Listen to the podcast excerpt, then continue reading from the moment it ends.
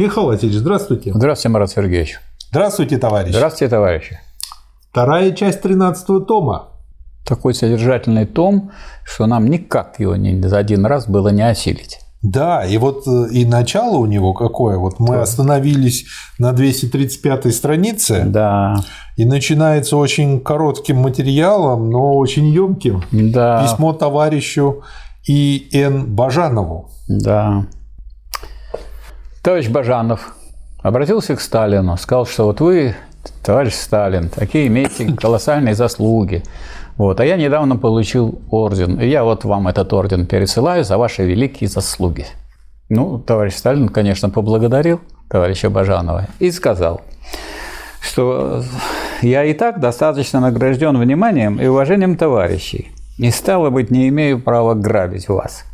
Ордена созданы не для тех, которые и так известны, а главным образом для таких людей-героев, которые малоизвестны и которых надо сделать известными всем. Кроме того, должен вам сказать, что у меня уже есть два ордена. Это больше, чем нужно, уверяю вас. Извиняюсь за поздний ответ с коммунистическим приветом. Сталин. Замечательный ответ. Не написано, что генеральный секретарь. Не написано, что генеральный, не написано ничего другого, написано и Сталин, и все. То есть это товарищу, письмо от товарища. Да. Если бы у моего прадедушки было бы такое письмо, я бы его сохранил. Да. Да. Следующий материал побольше. И тоже очень-очень глубокий, как всегда. Да. Речь на первом всесоюзном съезде колхозников-ударников 19 mm-hmm. февраля 1933 года. Первая часть. Путь колхозов – единственно правильный путь. И тут Сталин очень интересно разбил. У него с каждой частью есть свой такой базовый коренной вопрос связан. И здесь коренной вопрос, он же одновременно и первый. Правильно ли, правилен ли тот путь, на который вступило колхозное крестьянство? Правилен ли колхозный путь? Вопрос этот не праздный. Вы, ударники колхозов, должно быть не сомневаетесь в том, что колхозы стоят на правильном пути – Возможно, поэтому, что этот вопрос покажется вам излишним. Но не все крестьяне думают так, как вы. Среди крестьян имеется еще немало таких людей, в том числе среди колхозников, которые сомневаются. То есть они вошли в колхоз, но сомневаются да. еще в правильности колхозного пути. И в этом нет ничего удивительного. Ничего плохого. Сомнение да. – это сомнение. То есть, чтобы человек обдумывает это. Да. В самом деле, сотни лет жили люди по старинке, шли по старому пути, гнули спину перед кулаком и помещником, перед ростовщиком и спекулянтом. Вот я думаю, похожие мысли сейчас у многих людей, которые вот 30 лет живут вот так вот по этой 30-летней старинке и думают, а да. может же быть еще хуже. Нельзя сказать, что этот старый капиталистический путь встречал одобрение со стороны крестьян. Ну, точно так же, как мало сейчас кто доволен пенсионными и прочими реформами. Но он, этот старый путь, был путь протаренный, привычный, и никто еще не доказал на деле, что можно жить как-нибудь по-иному, по-лучшему. Тем более, что во всех буржуазных странах все еще живут люди по старинке. То есть это вот он тут как бы реставрирует мысли этих людей, как mm-hmm. они могут думать. Mm-hmm. А что это за новая жизнь? Кто ее знает? Как бы она ни вышла хуже старой жизни. Во всяком случае, новый путь – непривычный путь, не проторенный и не совсем еще изведанный. Не лучше ли остаться на старом пути? Не лучше ли подождать с переходом на новый колхозный путь? Стоит ли рисковать? Это вот, я думаю, многие многие люди с 2008 года как минимум да. задают себе такой да. вопрос. Вот. Должны ли мы рассеять эти сомнения? Ясно, что должны. Но для того, чтобы начать этот массовый переход к колхозам, надо иметь в руках некоторые предварительные условия, без чего, вообще говоря, немыслимо массовое колхозное движение. И он дальше перечисляет о том, что нужно было сделать. Надо было прежде всего иметь советскую власть, надо было выгнать помещиков и капиталистов, отобрать у них землю и заводы, надо было обуздать кулачество и надо было объявить, что машинами тракторами могут пользоваться лишь объединенные в колхозы бедняки и середняки. Надо было, наконец, индустриализировать страну. Без этих предварительных условий нечего было думать о массовом переходе на путь колхозов, начатом три года тому назад. То есть он показывает, этим, то что не просто так, не абы как партия начала переход э, массовый к колхозам. И это сложный переход, требующий огромных да. затрат, больших усилий и действительно нового подхода. Да. То есть раньше это была бы авантюра до да, этого. Да. А вот когда создали все эти предпосылки, да. теперь уже это необходимость. С Октябрьской революции начался переход на новый путь, на путь колхозов. История народов знает немало революций. Они отличаются от Октябрьской революции тем, что все они были однобокими революциями. Сменялась одна форма эксплуатации трудящихся другой формой эксплуатации, но сама эксплуатация оставалась. Но только наша советская революция поставила вопрос так, чтобы не менять одних эксплуататоров на других, а искоренить всякую эксплуатацию. Ну и дальше он постепенно ведет к тому, что старый строй, он хочешь не хочешь, ведет к капитализму, а новый строй ведет к социализму. Да. И есть э, люди, которые думают, что может быть есть какой-то третий путь, но третьего пути нет. Ну, об этом тоже уже много раз, по сути дела, а, э, говорилось. Ну или, допустим, вот он в рамках этого пути третьего задает вопрос, но можно ли восстановить кулачество и сохранить вместе с тем советскую власть? Это вот как вариант третьего в кавычках пути. Это, знаете, ну вот есть же такая поговорка, чтобы и волки были сыты, и овцы и целые. целые да. Вот поговорка-то есть, но я за всю свою жизнь ни разу не наблюдал такой ситуации, чтобы и то, и то исполнилось. Нет, то если овцы были бы целые, но если волки сыты, то Говорю, целых овец ты не наберешь. Точно, да, да. Особенно, чтобы все были целы. Да, стало быть, есть только два пути. Либо вперед на гору, к новому колхозному строю, либо назад, под гору, к старому кулацко-капиталистическому строю. Третьего mm-hmm. пути нет. Что добавите, Михаил? А я добавлю, сказать, по существу то же самое, потому что очень ярко Сталин выражается, и не случайно он и так, и так к этому подходит и говорит, что есть люди, которые думают, что можно стать на какой-то третий путь. Он пишет, что вот вам два пути. Путь капиталистический и путь социалистический. Путь вперед к социализму и путь назад к капитализму. Это для нас это очень актуально сейчас. Угу. Ну что, увидели новый строй, увидели новое общество. Какое новое общество? Пришли к капитализму.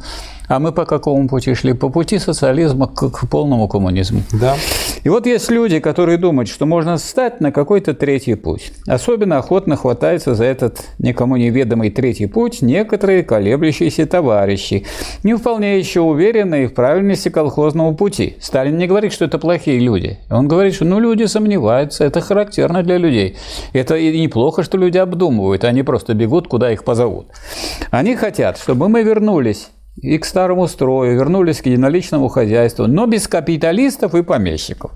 Они хотят при этом, чтобы мы допустили только, в кавычках, кулаков и прочих мелких капиталистов, как законное явление нашего хозяйственного строя. Да. Но, между прочим, Бухарин-то с этим и выступал. Не, на самом деле это не третий путь, а второй путь к капитализму. Ибо что значит вернуться к единоличному хозяйству и восстановить кулачество? Это значит восстановить кулацкую кабалу, восстановить эксплуатацию крестьянства кулачеством и дать кулаку власть.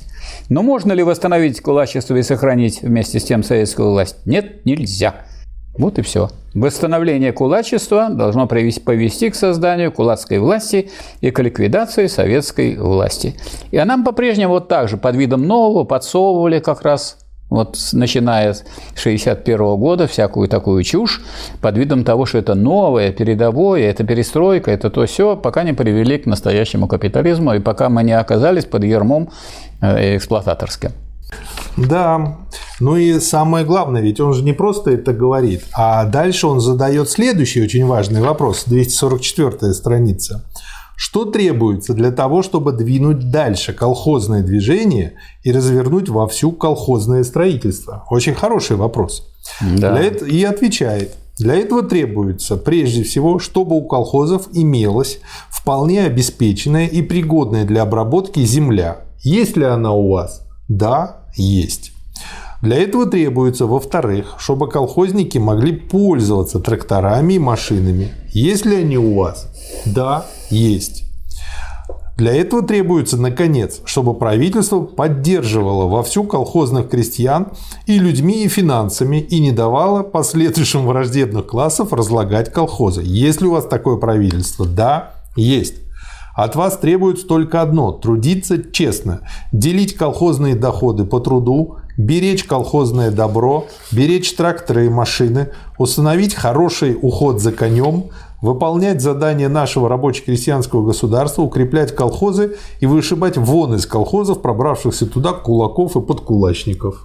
Страница 245. Второй раздел. И одновременно второй вопрос. Наша ближайшая задача – сделать всех колхозников зажиточными. Михаил Васильевич, ведь как бы вот обалдеть. Это немыслимо было в предыдущей жизни. А было все время так. Значит, были середняки, были бедняки и были капиталисты, кулаки. И все время, сказать, этот процесс шел, и никогда ничего другого, сказать, э, даже не просматривалось. А тут вдруг поставлена задача, и она решается сделать всех колхозников зажиточными. 15 лет да. прошло с Великой да. Октябрьской революции. Да. Еще меньше лет прошло с тех пор, когда э, люди перестали голодать банально. Да. Э, в резу... То, что было из-за результата гражданской войны и вот всего этого дела. И уже ставится задача не просто накормить всех, а сделать всех зажиточными. Да. Я вот думаю, ну, допустим, Э, отсчитывать 15 лет от 99 -го года, вот нынешний, это был бы 2014 год. Выходит Владимир Владимирович и говорит, наша задача сделать всех россиян зажиточными. И на следующий день после его речи роняют рубль в два раза сделали россиян зажиточными. По итогам... Сделаем богатых россиян зажиточными. Да, да. То есть, может ли женщина сделать из мужчины миллионера? Конечно, может, если он миллиардер. Вот, вот. Я, не, я не знаю, у вас есть еще вот до 252 есть, да? Есть, вот, пожалуйста, есть. у меня тут как раз на эту тему тоже есть что. Да, и вот этот второй раздел и второй вопрос. Ага. Чего мы добились на новом пути, на нашем колхозном пути, и чего мы думаем добиться в ближайшие 2-3 года. Как обстояло дело до развертывания колхозного строительства года 4 тому назад? На каждые 100 дворов в деревне можно было насчитать 4-5 кулацких дворов, 8-10 зажиточных дворов, 45-50 середняцких, до 35 бедняцких. Стало быть, самое меньшее 35% всех крестьянских дворов составляли бедняки, вынужденные нести ермо кулацкой кабалы. Развернув колхозное строительство, мы добились того, что уничтожили эту кутерьму и несправедливость. В чем состоит второй наш шаг? Он состоит в том, чтобы поднять колхозников, ну, после того, как уничтожили эту кутерьму, и бывших бедняков, и бывших середняков еще выше. Он состоит в том, чтобы сделать всех колхозников зажиточными. Иногда говорят – Ежели 249 страница, ежели социализм, зачем еще трудиться? Михаил Васильевич, вот понимаете, вот э, Ой, да, трудились раньше, трудимся теперь. Не пора ли перестать трудиться? То есть вот слово трудиться заменить на бороться, и будет то, что потом было. Но, Такие... труд, но труд его борьбой не заменишь. Труд есть все равно да. вечное условие человеческого существования. Но люди же развивают мысль. Да. Если не надо бороться, через какое-то время они логически приходят к тому, что не надо трудиться. Конечно. Потому что и Помните из какого это фильма? А, тот самый Мюнхгаузен, когда у него в ежедневнике было там с 9 до 10 или там с 8 до 9 утра подвиг. И бургомистр говорил тогда, ну, я вот иду на работу, для меня это как подвиг. То есть уже поход на работу, то, что является потребностью нормального человека, называют подвигом. Трудились раньше, трудимся теперь, не пора ли перестать трудиться? Такие речи в корне неправильны, товарищ. Это философия лодырей, а не честных тружеников. Социализм вовсе не отрицает труд, наоборот, социализм строится на труде. Социализм и труд неотделимы друг от друга. Вот. Дальше, третий раздел. Отдельные замечания – а теперь позвольте перейти к некоторым отдельным замечаниям. Прежде всего о наших партийцах в деревне. Среди нас имеются партийные, но еще больше беспартийных. Это очень хорошо, что беспартийных собралось на съезд больше, чем беспартийных. Потому что именно беспартийных нужно прежде всего привлекать к нашему делу. Есть коммунисты, которые подходят к беспартийным колхозникам по-большевистски, но есть такие, которые кичатся своей партийностью и не допускают близко беспартийных. Это, хорошо, это нехорошо и вредно. Сила большевиков, сила коммунистов состоит в том, что они умеют окружать нашу партиями миллионами беспартийного актива.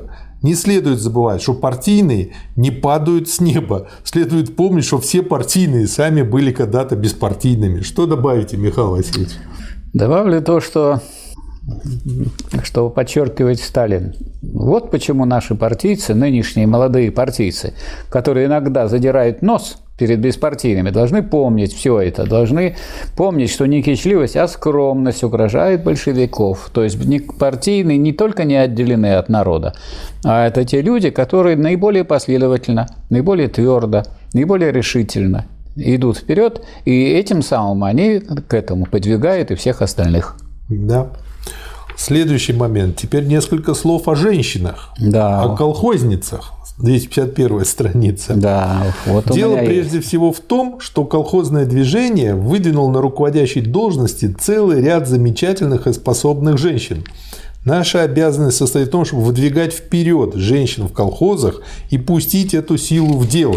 Что добавите, Михаил Васильевич? Я добавлю то, что здесь даже Сталин в какой-то мере извиняется перед женщинами-колхозницами. Он на странице 252 mm-hmm. говорит, конечно, у советской власти было в недавнем прошлом маленькое недоразумение с колхозницами. Дело шло о корове. Но теперь дело с коровой устроено, и недоразумение отпало. Мы добились того, что у большинства колхозников уже имеется по корове на двор. Пройдет еще год-два, и вы не найдете ни одного колхозника, у которого не было бы своей коровы. Уж мы, большевики, постараемся, чтобы все колхозники имели у нас по корове. И это вот сегодня мы как раз живем в прямо противоположное время, когда у нас постарались, чтобы у нас коров порезали, две трети поголовья коров порезали, мы еще получаем, может быть, из Аргентины, из других стран эту самую говядину. Ее очень мало, в основном только свинина и курятина. И курятину пихают во все, даже во то, в то, во что ее, собственно, и пихать не надо.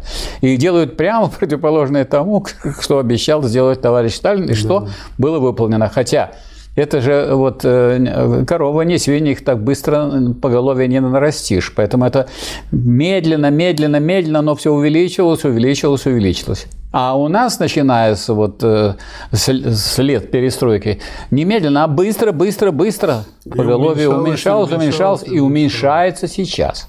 Да. Вот что происходит. Так поэтому-то цены-то и растут на все подобные изделия, потому что по большей части и мясо не наше, Цены и растут, цены растут не только поэтому, а еще и по совету э, Джона Мейнарда Кейнса. Говорит, ну что вы там будете за счет своей зарплаты там бороться с, со своими э, рабочими? Мы и так будем отбирать эту зарплату, да. просто все будет, цены все будут расти. Для вас-то ничего, вы по более дорогой цене покупаете сырье и, сказать, и, соответственно, повышаете цену на свою продукцию. А кто будет в минусе? Только рабочие. Да. Рабочие свою рабочую силу, так сказать, продают руками все работает. по той же цене, и они как бы идут на дно.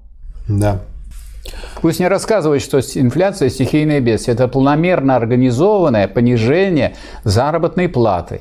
Михаил и этим занимается Центробанк. Ни один экстрасенс, которого я просил, не смог сделать так, чтобы на бумажке с ценником цена бы сама изменилась. Как он на нее не смотрел, не менялось. Поэтому я это говорю так, цены... Даже не... если заряжал. Поэтому не цены не растут, их повышают. Да.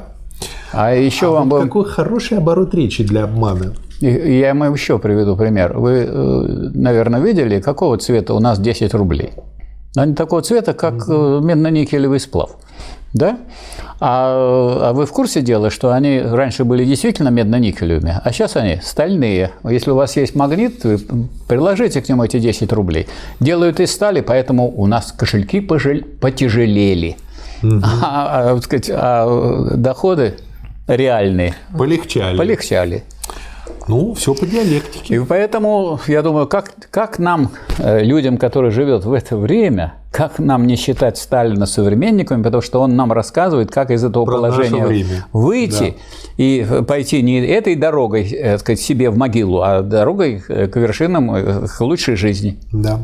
Два слова о комсомольцах и комсомолках в колхозах. Среди крестьян имеется немало стариков, отягощенных старым грузом, отягощенных привычками и воспоминаниями о старой жизни. Понятно, что им не всегда удается поспевать за партией, за советской властью. Не то наша молодежь. Она свободна от старого груза, и она легче всего усваивает ленинские заветы. И именно поэтому, что молодежь легче всего усваивает ленинские заветы, именно поэтому она призвана вести вперед отстающих и колеблющихся. Правда, у нее не хватает знаний.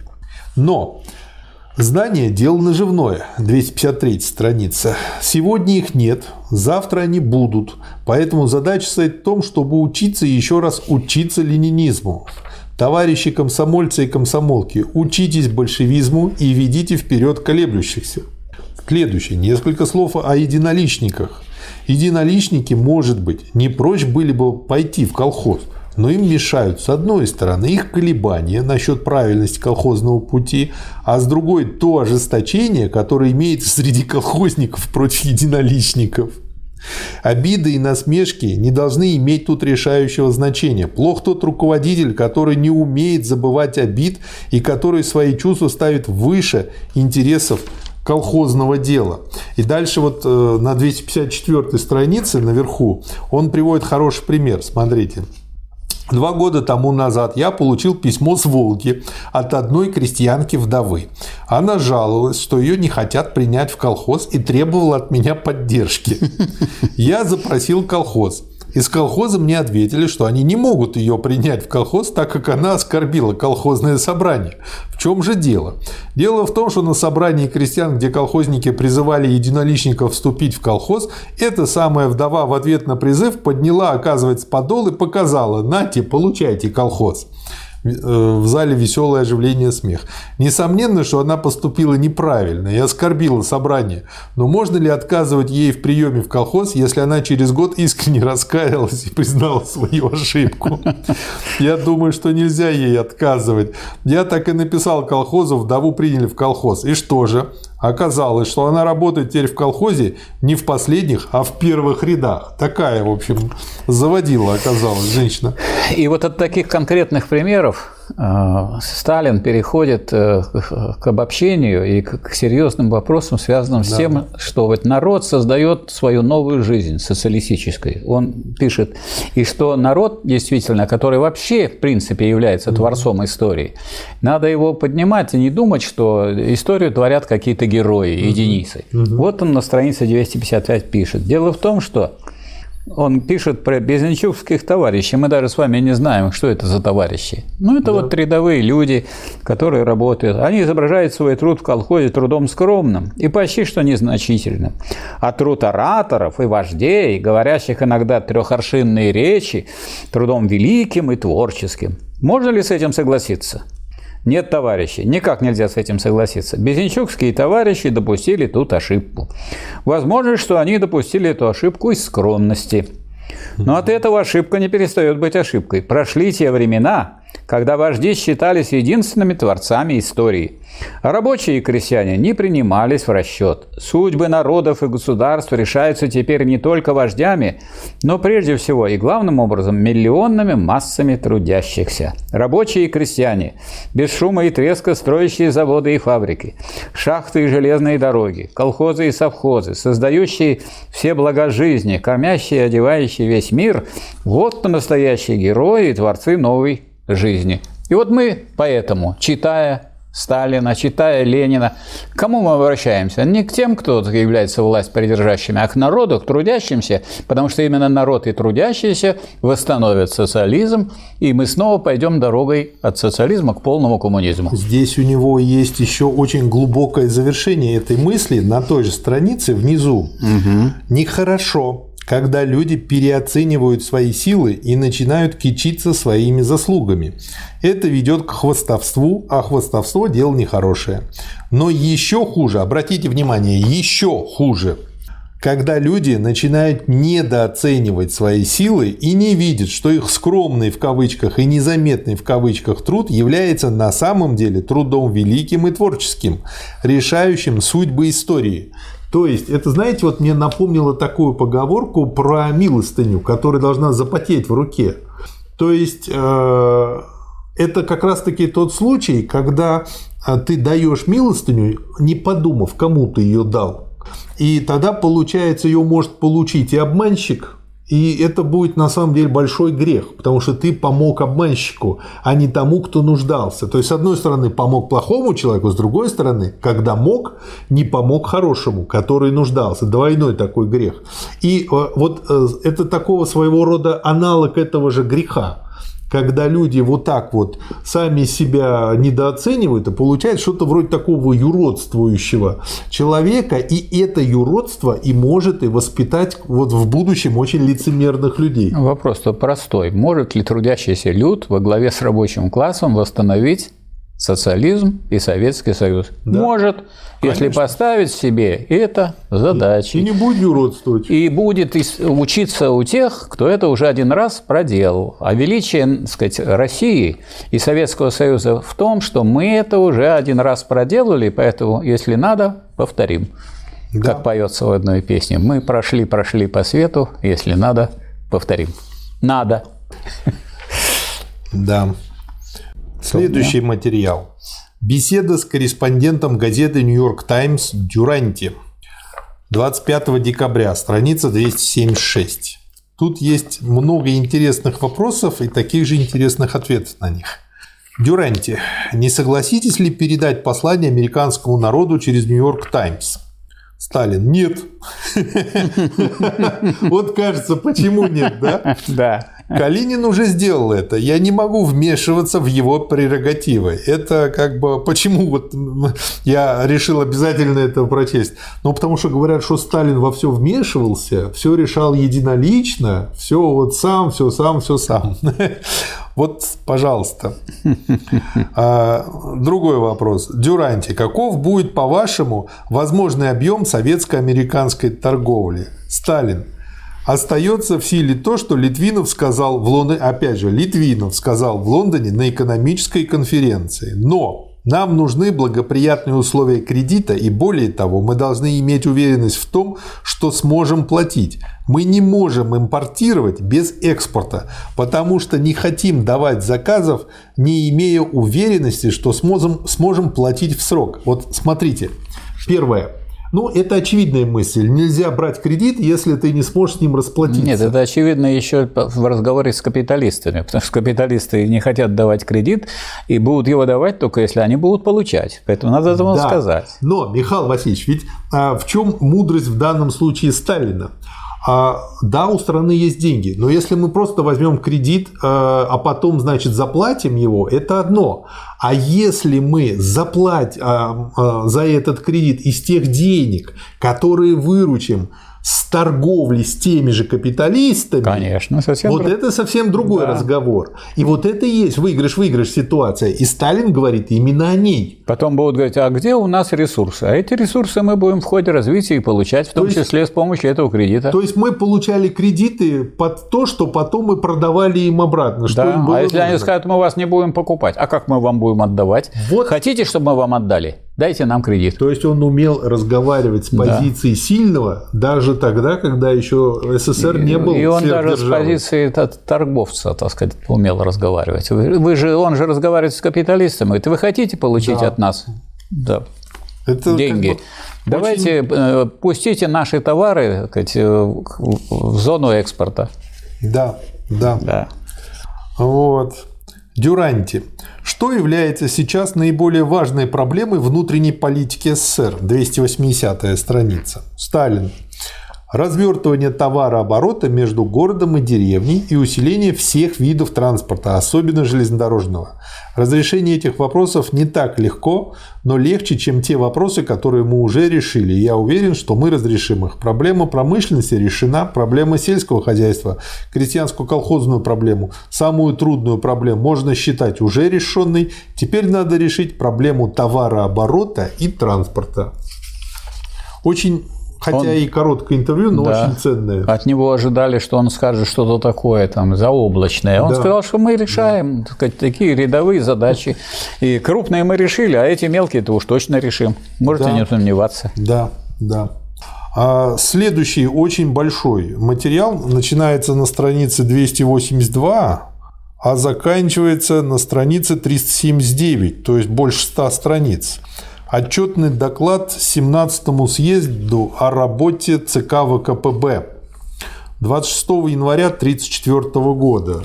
Ну и опять же он чем хорош, тем, что он а, показывает, э, ну, в общем, всю ту картину, э, как как просто идет, фотография, как, а диалектически. Да, какие противоречия, как идет борьба противоположностей, какова наша позиция, какие у нас ресурсы, как их использовать, как наступать и как отступать, если у нас не удается наступать.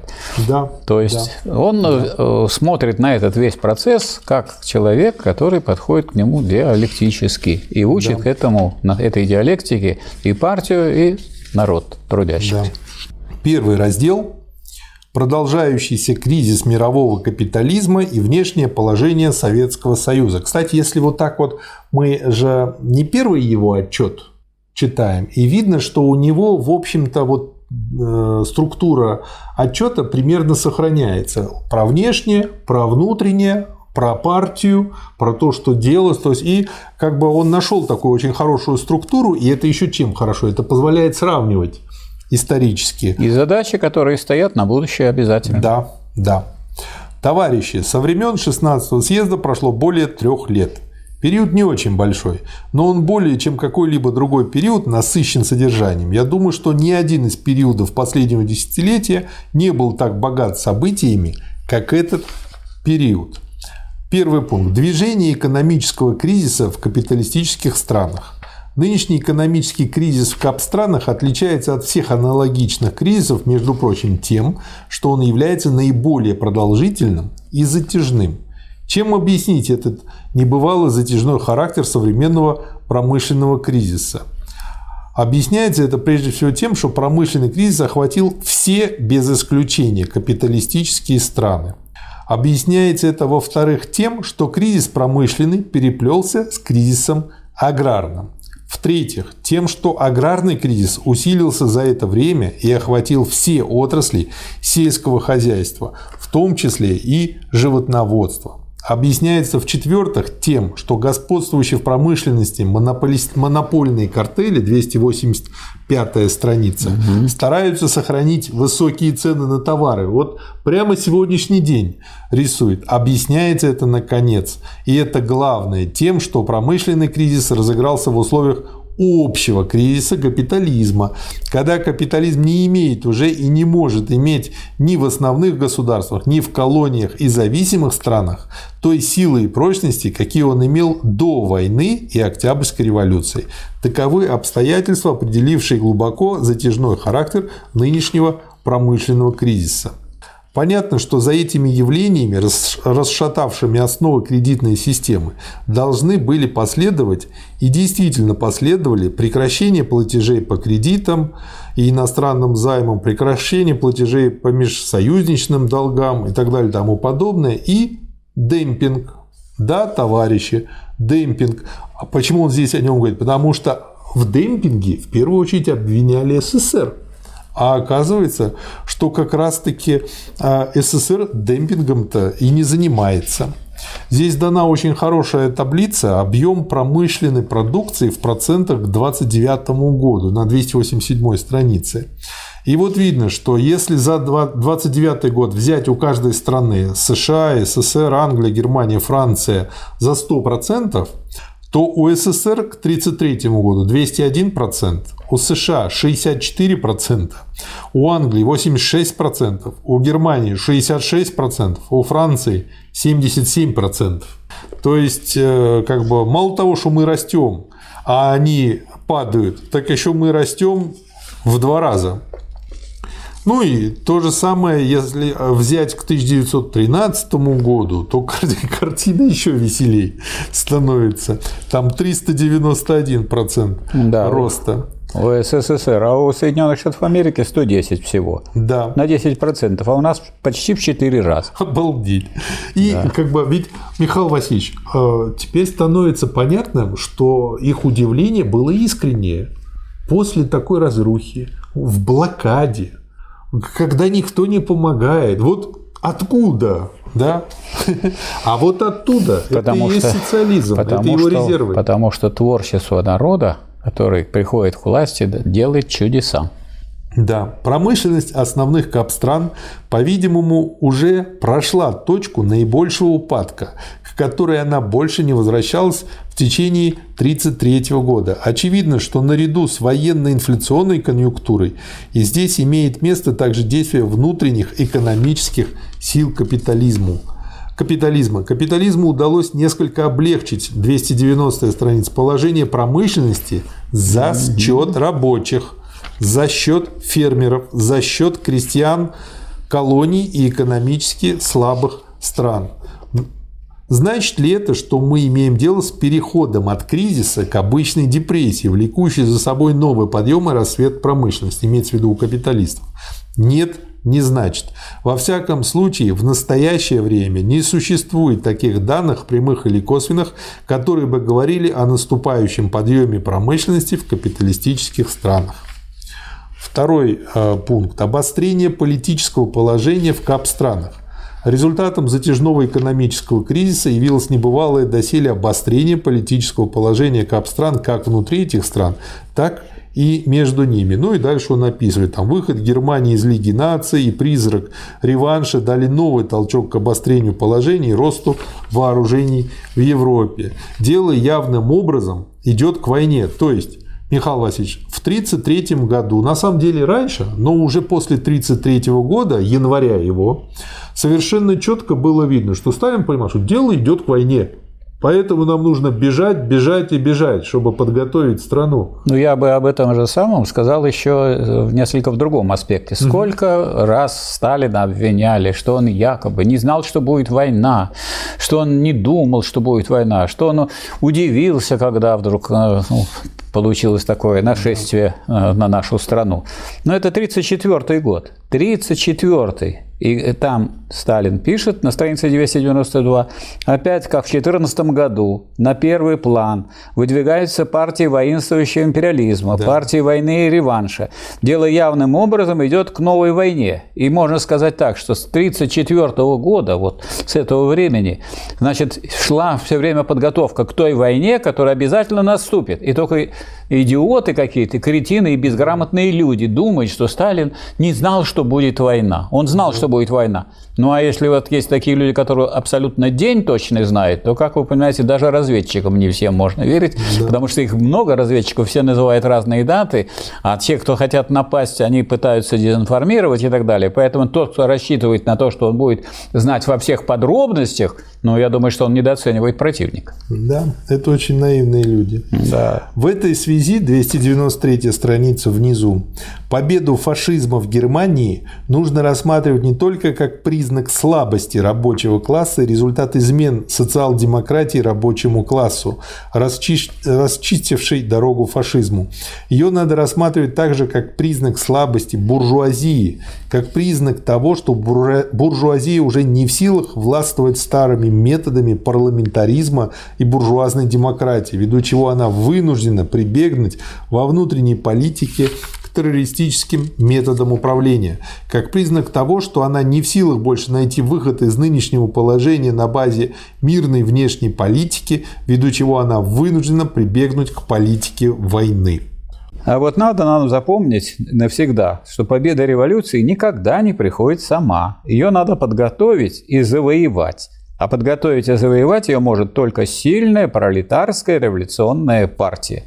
Что можно против этого сказать? Ничего. Ничего нельзя сказать против. Это надо зарубить себе на носу Можно и работать, продолжить. продолжить и работать в этом направлении. Да, бывают моменты, когда положение революционное, власть буржуазии шатается до самого основания, а победа революции все же не приходит, так как нет на лицо революционной партии пролетариата, достаточно сильной и авторитетной для того, чтобы повести за собой массы и взять власть в свои руки – было бы неразумно думать, что подобные случаи, в кавычках, не могут иметь место. Вот имеет же место сейчас. Да, просто да. я тоже выделил этот абзац просто да, по сегодняшнему очень, дню. Да, это очень важно. Да. Третий пункт. Отношения между СССР и капиталистическими государствами. Страница 299. Легко понять, до чего трудно было СССР проводить свою мирную политику в этой отравленной миазмами военных комбинаций атмосфере. На что рассчитывал СССР в своей трудной и сложной борьбе за мир. Вот очень интересно. Угу. Во-первых, на свою растущую хозяйственную и политическую мощь. Второе. На моральную поддержку миллионных масс рабочего класса всех стран, кровно заинтересованного в сохранении мира. Третье. На благоразумие тех стран, которые не заинтересованы по тем или иным мотивам в нарушении мира и которые хотят развить торговые отношения с таким исправным контрагентом, как СССР. Четвертое. Наконец, на нашу славную армию, готовую оборонять страну от наскоков извне. На этой базе возникла наша кампания за заключение пакта о ненападении и пакта об определении агрессии с соседними государствами. То есть, я вот себе пометил, это сказано 26 января 1934 года. То есть, Пакт Молотова-Риббентропа – это результат работы, начатой еще да, тогда. Конечно, конечно. И это не как не связано ни со Второй мировой войной, ни с какими-то аннексиями Польши и еще с чем-то. Это связано вот с чем. С Если... необходимостью безопасности для Это страны. связано с тем, что, э, несмотря на колоссальный успех и советской власти, представлять себе картину таким образом, что Советский Союз был сильнее, скажем, Германии, не следует. Что э, да. Надо было реально посчитать, а сколько потребуется лет, чтобы мы вышли на тот же уровень и произошли. А раз это время, э, вы, наверное, знаете, и всем это известно, что где-то в 1943 году мы наконец превзошли по производству сказать, новейшего вооружения, а до этого так сказать, мы отставали. Так что для этого нужно делать? Тянуть, тянуть и тянуть, использовать всякие, при том, что мы гораздо более быстрыми темпами развиваемся, но мы-то развиваемся, но мы не догнали еще Германию, надо ее перегнать, и поэтому всякую возможность оттянуть начало войны надо было использовать. А уж рассуждать на тему о том, что Сталин не знал, что будет война, ну это просто смешно. Он в 1934 году объясняет, что неизбежно будет явные признаки того, что будет война, и никакого другого тут решения быть не может. То есть надо готовиться, готовиться, готовиться. И готовились вовсю к этой самой войне, которую встретили во всеоружии. Вот меня всегда удивляло. Э, с одной стороны, мало кому из э, людей придет в голову поспорить по поводу математики с доктором математических наук. А с другой стороны, каждый дебил указывает Сталину, как надо было делать правильно. Я хочу с вами поспорить. Хочу вам рассказать, как встретились доктор вот этот на математических наук, физико-математических наук, заведующий кафедрой, и один бизнесмен – Богатый-богатый. Угу. И вот этот самый доктор физмат наук смотрит на него, слушай, говорит, Петя, ну, они вместе сидели за одной партой в УЗИ. Ну скажи, ты ведь, ну как ты стал вот таким богатым? Ты же, ты же не мог э, дважды два умножить. Да как, очень просто, говорит, я за 2 доллара покупаю, за 4 доллара продаю, и на эти, и на эти 2%, 2% и живу. Вот да. она вся штука. И вот многие люди думают, ну если такой дебил так сможет, то я, повторяя его глупости, смогу не хуже. Это не глупости, он жулик. Он да. жулик и эксплуататор. Тот человек, да. который, который хочет быть захребетником, да, он пойдет другой дорогой. Вот, и он а- наш противник. Так они для себя и говорят, не обманешь, не продашь. Это же известная формула. да, Но да. до этих людей не доходит, что именно вот то, что вот вся эта толпа, помните у Высоцкого в песне, что мощные бездонные вы наполняете, вы толпы миллионные. Да. В фильме «Бегство мистера Маккинли». Только поэтому и идет во всю реклама. Во-первых, она повышает цену на все. ну вот и во-вторых, всякое барахло Эти рекламирует. толпы миллионные дураков, Да. они и создали нынешнюю ситуацию, в частности. Да. Вы на какой себя остановились? Сейчас, сейчас идем дальше. Из ряда фактов, отражающих успехи мирной политики СССР, следует отметить и выделить два факта, имеющие бесспорно серьезное значение. Первый факт. Я имею в виду, во-первых, тот перелом к лучшему в отношениях между СССР и Польшей, между СССР и Францией. Где причина этого перелома? Чем он стимулируется? Что скажете, Михаил? Да я скажу, что это вот, я думаю, э, всякий разумный человек, а Сталин разумный человек, он сразу скажет, что считается с кем? С тем, кто сильным является, Да с ну. тем, кто усиливается, да, и все. А со слабыми не считается. Если будете спорить, я возьму вот 302 страницу, там Знаете, написано- какой у них будет контраргумент? Я вот сейчас подумал смешно. Наполеон-то был шпингалетом. Да, да, да. Ну как с ним все считались? Да, в наше время, а в наше время, вы ведь про Наполеона, а вот Сталин говорит, в наше время со слабыми не принято считаться, считаются только сильными. Вот это надо.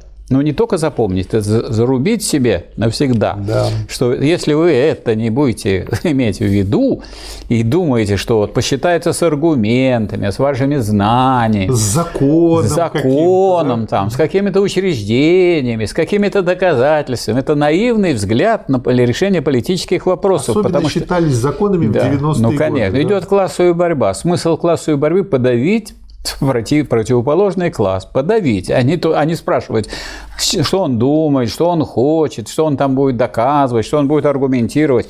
Поэтому, если вы хотите, чтобы вас не подавляли, нужно установить другой строй. А этот другой строй, как Сталин говорит, сам не приходит. Революцию притаскивает, она сама не приходит Да.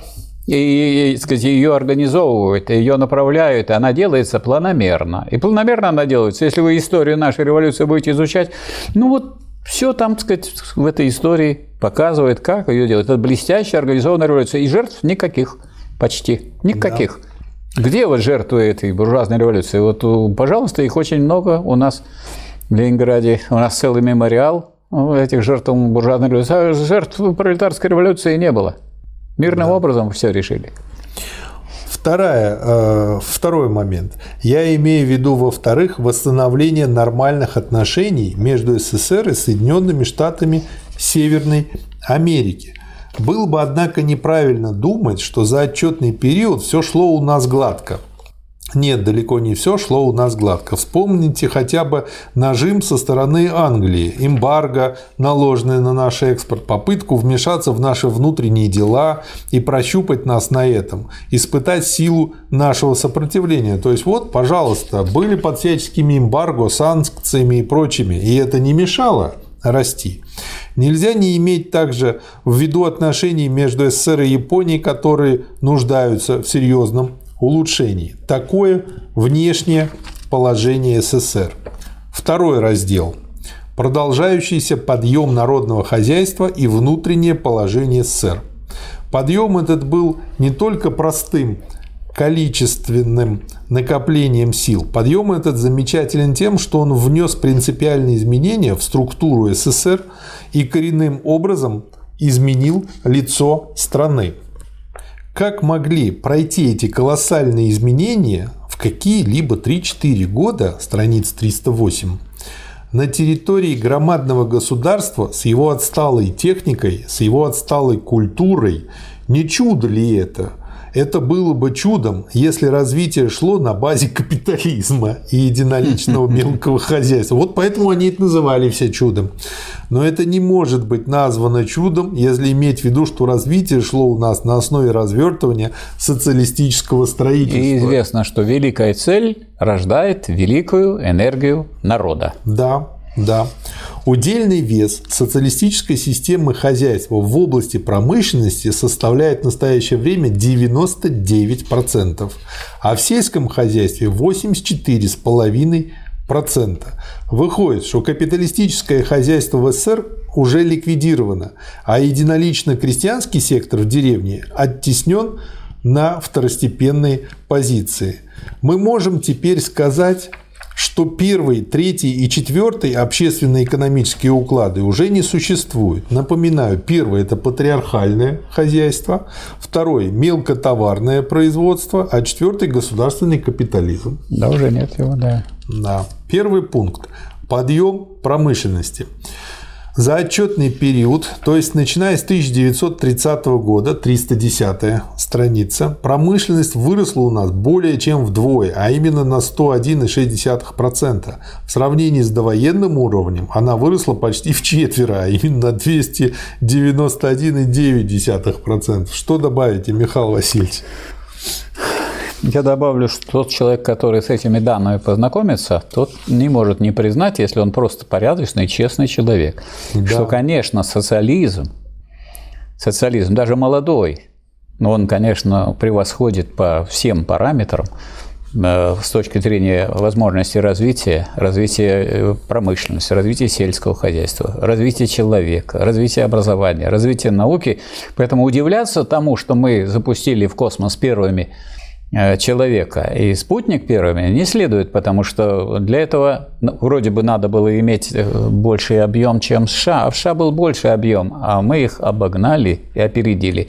Не потому, что это вот русские или там, что это советские, а потому, что это делалось по социалистическому принципу да. и на социалистических основах. Вот это мне очень нравится в том плане, что для КАП-системы это подвиг, да. Для социалистической системы это планомерная, это норма. хоть и серьезная и тяжелая, но работа. Вот у нас норма какая? Уж больше 4% причем в эти проценты вбивают деньги все время, к этой денежной оценке, потому что вся эта инфляция помогает надувать эту цифру, что якобы у нас высокие темпы роста. Не в натуральном выражении берут темпы роста, а именно, вот нет таких таблиц, сказали, что вот мясо стало больше, вот говядина, она же у нас да. все меньше и меньше. Тонн. Столько-то тонн, да. и столько-то процентов в натуральном выражении. Нет, нам все рассказывает это дело, так сказать, в объемах, а объемы вот обеспечивает Набиулина тем, что она повышает сначала. Набиулит все. Да, на уберет да. эту процентную ставку, а дальше все везде, так сказать, все это прибавляется, и кажется, видимость такая есть. Да. Вот. А э, здесь все строилось на, на том, что на понимании того, что расписано было Марсом в «Капитале», что если вы хотите развивать производство, развивать общество, надо начинать с средств производства. Что это самое главное. И что средства производства должны развиваться быстрее. И первое подразделение быстрее второго. И группа А в первом подразделении – это производство средств производства для средств производства быстрее, чем группа Б – производство средств производства для производства предметов потребления. И если это правильно все делать, то то, что было раньше чудом для капитализма, при социализме это не являлось чудом. Вот вы цифры называли, ничего, так сказать, похожего у капиталистических стран в это время не было. Поэтому для них было чудом, что вот Советский Союз разбил гитлеровскую Германию, а для нас было закономерным результатом, потому что то, что а, страна социализма, единственная пока и самая большая, может подвергнуться нашествию, это было совершенно ясно и руководству, и трудящимся, и то, что готовились к этому, это тоже было совершенно ясно, и то, что разгромили, это закономерно, потому что социалистическая страна может и, вернее, даже сказать, если она хорошая социалистическая, не может не разгромить капиталистическую. Знаете, Михаил Васильевич, я подумал, когда вы говорили об этом, о следующей бытовой аналогии. То есть э, очень часто у родителей стоит выбор, куда должен пойти ребенок, пойти получать высшее. Да. И кто-то думает там естественно-научное получать, там математика, химия, физика, инженерные дисциплины. А, либо пойти в гуманитарий и туда получить. А в брокеры? А маклеры? Или вот что-нибудь, или в эффективные менеджеры, да. да. Вот. И люди, которые мыслят более фундаментально, они понимают, что лучше сначала получить фундамент естественно-научный, дальше уже можно 25 высших получить без проблем.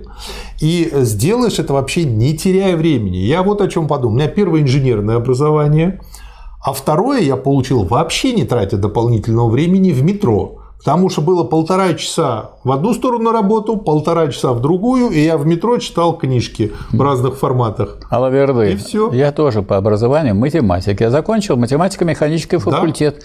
Но я начал читать Ленина, еще будучи студентом. И читал я его и в метро, и особенно в очередях. Где бы ни была очередь, у меня был томик, я спокойно читал, доставал и выписывал, и выписывал, и выписывал. Поэтому и дело шло, шло, шло. И, в общем-то, я особенно времени не терял, и нигде, так сказать, особенно на этом не застревал. Но с течением времени я пополнял, пополнял. Мне как-то было непонятно, как люди отвечают на такие вопросы. Им задают, они отвечают. Оказывается, вот если вы Ленина будете читать, вы будете отвечать на те вопросы, которые обычно задают. Получается, аналогия такая же, как с экономикой. Если мы в производство средств производства Да. в первую очередь вложимся, получим естественно-научное образование, то этот фундамент нам позволяет Да. потом делать что угодно. Да, в том числе, например, Да. вот э, говорят, ой, как трудно изучать э, науку логики Гегеля, а физику легко изучать, а математику легко изучать. Ну, почему вы решили, что наука вообще что-то легкое дело? Она трудным делом является. вы и тот, кто привык к этому трудному, он и трудное будет, но и трудное, и великое. Вы знаете, даже пиво пить трудно с возрастом становится. Ну, если вы много очень будете, Да. то да, трудно. Да. Даже, даже это становится тяжело делать. Ну вот здесь у, у Сталина очень четко и ясно сказано, что в нашей все еще молодой в техническом отношении стране промышленность имеет особую задачу, а не просто мы вот развиваем промышленность. Ну зачем мы развиваем промышленность? И что от того, что у нас больше будет станков? Она должна реконструировать на новой технической базе не только себя самое. Это вот, между прочим, себя Или самое, самое. это самое. Самое? Да, самое. Это значит группа между прочим, производство средств производства для производства средств производства. Не только все отрасли промышленности, в том числе легкую, пищевую, лесную промышленность, она должна еще реконструировать все виды транспорта и все отрасли сельского хозяйства. Но она может выполнять эту задачу лишь в том случае, если машиностроение, основной рычаг реконструкции народного хозяйства, займет в ней преобладающее место. Поэтому но если правильно делает, это не чудеса. Это подтверждение, так сказать, науки, что если вы понимаете, что машиностроение – это ядро, так сказать, вообще всей, так сказать, не только промышленности, но и всего народного хозяйства. Потому что если вы вручную собираетесь что-нибудь поднимать, поднимайте вручную. А если вы собираетесь быстро это развивать, тогда развивайте машиностроение. Для всех отраслей, прежде всего для самого машиностроения и для всех остальных отраслей, и вы везде повысите производительность труда. А производительность труда, как говорил Ленин, самое важное, самое главное для победы нового строя. И а сейчас про производительность труда и разговора нет. Вообще нет разговора. А почему? А потому что не растет. Всегда можно цену А не забрать. растет она. Конечно. Не занимается. Старье у нас сплошь и рядом стоит. На странице 314. Было бы, однако, неправильно думать, что промышленность имела лишь одни успехи. Нет, у нее есть и свои недостатки. И дальше он перечисляет очень длинный список. Ужас. А. Продолжающееся отставание черной металлургии. Б. Неупорядоченность дела цветной металлургии. В. Недооценка серьезнейшего значения развития добычи местных углей. Имеется в виду Подмосковный рай- район, Кавказ, Урал, Караганда, ну и дальше. Г. Отсутствие должного внимания к вопросу организации новой нефтяной базы в районах Урала, Башкирии, Эмбы. Д. Отсутствие серьезной работы о развертывании производства товаров широкого потребления. Е. Отсутствие должного внимания к вопросу развертывания местной промышленности. Ж. Совершенно недопустимое отношение к вопросу об улучшении Просто качества громит продукции. просто Сталин, так Да. сказать, потому что положение, которое есть у- в нашей же промышленности. Да, З. Продолжающееся отставание в деле подъема производительности труда, снижение себестоимости, внедрение хозрасчета. И. Все еще не ликвидирована плохая организация труда и зарплаты, обезличка в работе, уравниловка в системе зарплаты. Далеко еще не ликвидированный канцелярско-бюрократический метод руководства в хозяйственных наркоматах и их органах, в том числе в наркоматах легкой и пищевой промышленности. Что добавите, Михаил Васильевич? Добавлю я, добавлю я то, что мы можем убедиться из произведения самого Сталина, что он вовсе не лакировал действительность. Он вскрывал как раз язвы этой действительности, но эти язвы он вскрывал не для того, чтобы ужаснуться тому, как у нас плохо, а для того, чтобы люди, засучив рукава и используя преимущества социализма, ликвидировали эти недостатки. И это и происходило. Да. Вот вскрывались недостатки и ликвидировали. А сейчас, ну вот повторяют, у нас этого нет, у нас того нет, у Так, нас Михаил это Васильевич, плохо. вот а, что отличает как раз-таки вот от э, ужас, ужас, ужас? Дело в том, что вот он перечислил недоработки, Да. а из этого дальше он говорит, вытекают основные задачи, страниц 316. Да, вот я, я до 16 не буду говорить, а на 17 скажу, Хорошо, если вы мне первое, дадите слово. Да, первое, сохранить за машиностроением его нынешнюю ведущую роль в системе промышленности. Второе, ликвидировать отставание черной металлургии. Третье, упорядочить дело цветной. Четвертое, развернуть во всю добычу местных углей во всех известных уже районах. Пятое. Взяться серьезно за организацию нефтяной базы. Шестое. Развернуть производство товаров широкого потребления. Дальше что добавите? А дальше я добавлю, что улучшить качество выпускаемых товаров, прекратить выпуск некомплектной продукции и карать всех тех товарищей, невзирая на лица, которые нарушают или обходят законы советской власти о качестве и комплектности продукции. То есть, если уж у нас диктатура пролетариата, если у нас советская власть, то мы по отношению к тем лицам, которые некачественную продукцию так сказать, куда-то поставляют, э, а потом поставляют потребителю. Потребитель может от нее отравиться. Вот у нас недавно взяли люди, так сказать, продукцию, поотравлялись, и говорят, мы не знаем, почему-то они отравились, мы не знаем, и никто не наказан, и все хорошо. Но это же убийцы. У нас есть убийцы, которые выпускают то, что убьет людей. И никакого особенного наказания нет, а Это если сейчас есть, то самый типовой ответ. Звони Да. службу поддержки, говорит, а мы не знаем. мы не знаем. А что мне делать? А мы и тут не знаем. Да.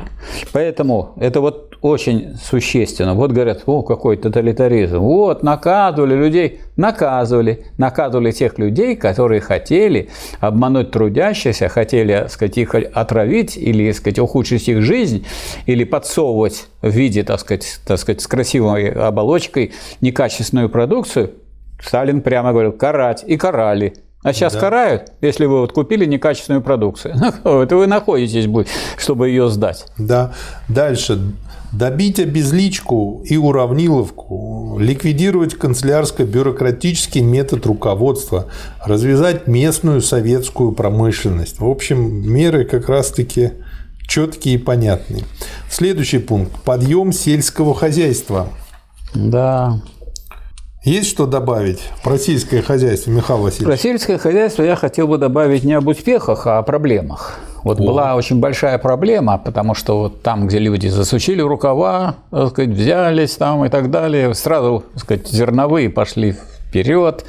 Вот. То же самое технические культуры наверх так сказать, поднимаются. А вот попробуйте то же самое сделать с поголовьем коров, ну, свиней тоже самое, можно быстро поднять. И кур. А вот что касается коров, это долгое и тяжелое дело. Тем более, что товарищи, которые ходили в колхоз, поскольку они сомневались, стоит ли входить в колхоз, на всякий случай на мясо некоторые коровку свою зарезали. Поэтому поголовье скота вот в период коллективизации сокращалось. А э, нарастить его, ну, при всем желании и при наличии самой прекрасной, распрекрасной большевистской партии и советской власти быстро не получается. Но об этом Сталин прямо и говорит.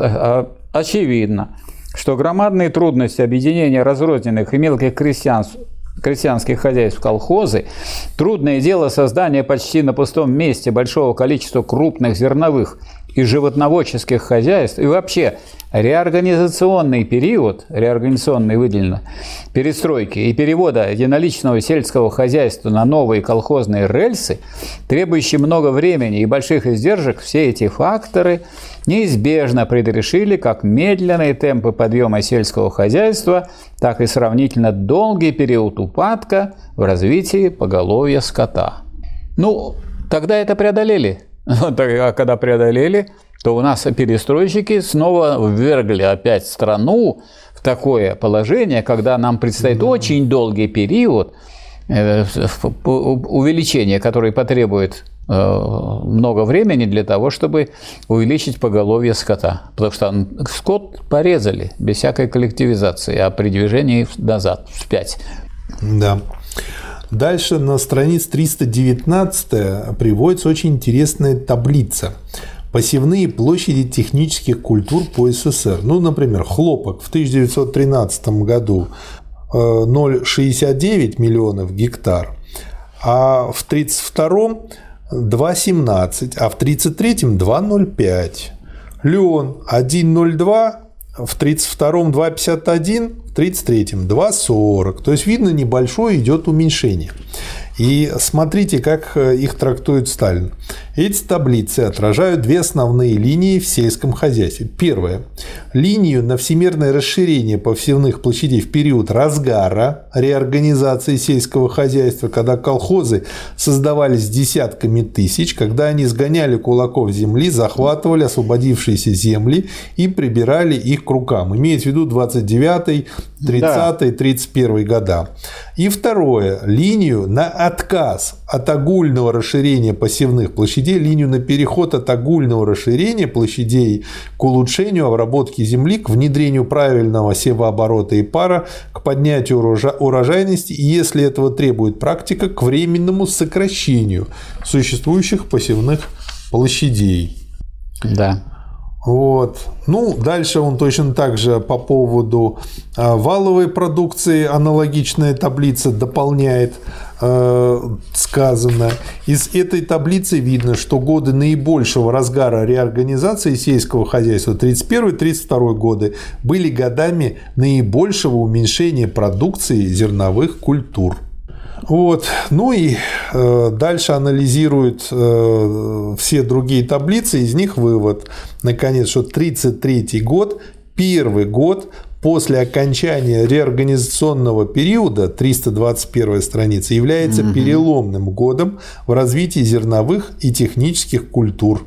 Наиболее болезненно перенесла реорганизационный период животноводческая отрасль сельского хозяйства. И он показывает, что если брать даже 16 год, лошадей 35 миллионов голов, а сейчас 16. Крупный рогатый скот 58 миллионов, сейчас 38. То есть видно, что не восстановилось. Овцы и козы 115, тут 50. Свиньи 12, 20 ну, было, а стало 12.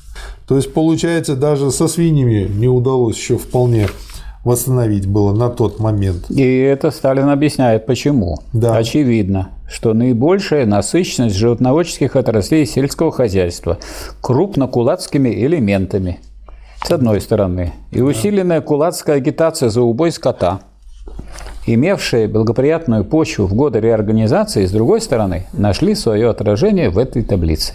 Да. Но при этом уже вот в свиноводчестве наметился перелом ситуации. И есть уже какие-то, ну так скажем, ну, поклевки. Не просто поклевки. Да. Вот Сталин тут более так сказать, решительный делает вывод. Это значит, из этой таблицы вот следует, наконец, что по свиноводству уже начался обратный процесс, и, угу. и в 1933 году уже наметились признаки прямого подъема. Это значит, что 1934 год должен и может стать годом перелома к подъему во всем животноводческом хозяйстве. К этому я бы добавил, угу. что если Сталин сделал такой вывод, это может быть уверенным, что этот перелом будет, потому что да. Сталин э, не, не такой человек, который скажет о будущем, тогда, когда для этого не созрели условия или нет возможностей. Он ставит такие задачи, которые, с одной стороны, являются грандиозными, но с другой стороны, выполнимыми. И вот у него эта мера все время соблюдается. То есть он находит путь, находит. как сделать. Он и находит путь, и он находит этот, этот путь строго социалистический, и он находит меру. Он тоже понимает, что если вы замахнетесь на сказать, совсем несбыточную э, величину, вы провалитесь. Но если вы занижаете все, вы тоже провалитесь, потому что есть внешние враги, только и ждут, что вы ослабите. Пока вы растете вверх – ну вот все остерегается на вас нападать. А тем более вот эту дорожку пробежать до того, чтобы мы перегнали крупнейшие капиталистические страны по общему производству, и в том числе по производству военной техники, мы еще не пробежали. А задача стояла какая? Пробежать за 10 лет то расстояние, которое другие страны пробежали за 100 лет. Вот скажите, пожалуйста, выполнили эту задачу, выполнили. Да, это, И организатором ну, даже- выполнения этой задачи была коммунистическая партия, рабочий класс, и вождем реализации этой задачи был товарищ Сталин. Даже вопрос, собственно говоря, как бы, по-моему, риторический. Да, в 1934 год должен и может стать годом перелома к подъему во всем животноводческом хозяйстве. Это значит сигнал к наступлению. Что отступление заканчиваем, подытожили, э, заметили, что у нас ущерб. А Знаете, почему он такой уверенный? Я нашел на 324 странице, вот чуть дальше. Да. Если добавить к этому тот факт, что колхозы сдали в 1933 году государству по всем видам поступлений более миллиарда пудов зерна, а единоличные крестьяне, выполнившие план на все 100%, сдали всего около 130 миллионов пудов, тогда как в 29-30 году единоличные крестьяне сдали государству около 780 миллионов пудов, а колхозы не более 120 миллионов. То есть они поменялись местами, Да. причем э, гораздо в большую сторону у колхозов Да. получилось пудов, то станет яснее ясного, что колхозы и единоличные крестьяне за отчетный период полностью поменялись ролями, причем колхозы стали за это время господствующей силой сельского хозяйства, а единоличные крестьяне – второстепенной силой, вынуждены подчиняться и приспосабливаться к колхозному строю. Вот та основа, на которую он Да. делает это заключение. И вывод. И вывод. Надо признать, что трудовое крестьянство, наше советское крестьянство, окончательно и бесповоротно стало под красное знамя социализма. Да. На следующей странице. Сила колхозов и совхозов не исчерпывается, однако, ростом их посевных площадей и продукции. Она отражается также и в росте их тракторного парка, в росте их механизации. Несомненно, что в этом отношении наши колхозы и совхозы шагнули далеко вперед. И тут внизу приводится очень хорошая и четкая таблица, которая все это Да, под- подтверждает и Потрясающая таблица. по Вот, например, Да. вот берется, значит, всего тракторов. Э, 29 год 34,9. Так? Да, тысяч. тысяч штук. А 33 год, то есть сколько прошло? 4 года. 204. Во сколько? Это же в 7 раз. Михаил Васильевич, тут на следующей раз. странице есть еще э, очень прикольное место. По МТС комбайнов было 7 штук. Да. Не тысяч, 7 штук. Да. Стало 11 с половиной тысяч. Это в МТС. А по совхозам Да. было 1700, стало 13 с половиной. Вот вам, пожалуйста. Да, в общем, как бы Это, это вот, Обалдеть. когда на это смотришь, это, если бы это не, так сказать, размеренно и, и, сказать, не показано подробно, как это все развивалось, это э, похоже на сказку. А в в песне пелось при социализме «Мы рождены, чтобы сказку сделать былью». Что добавите после этих таблиц дальше, Михаил Васильевич? Значит, э, а дальше, а дальше Сталин отмечает, что нужно делать. Машинами надо заниматься, техникой надо заниматься. И он вспоминает, что а главной силой являются кадры, люди.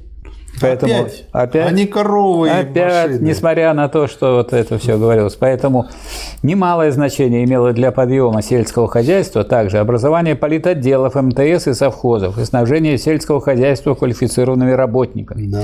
Теперь все признают, что работники политотделов сыграли огромадную роль в деле улучшения работы колхозов и совхозов. Известно, что за отчетный период Центральным комитетом партии направлено в деревню для укрепления кадров сельского хозяйства более 23 тысяч коммунистов. И о них уже и фильмы есть, и легенды о том, что сделали эти 25-тысячники, которые были направлены в колхоз. А это же рабочие в основном.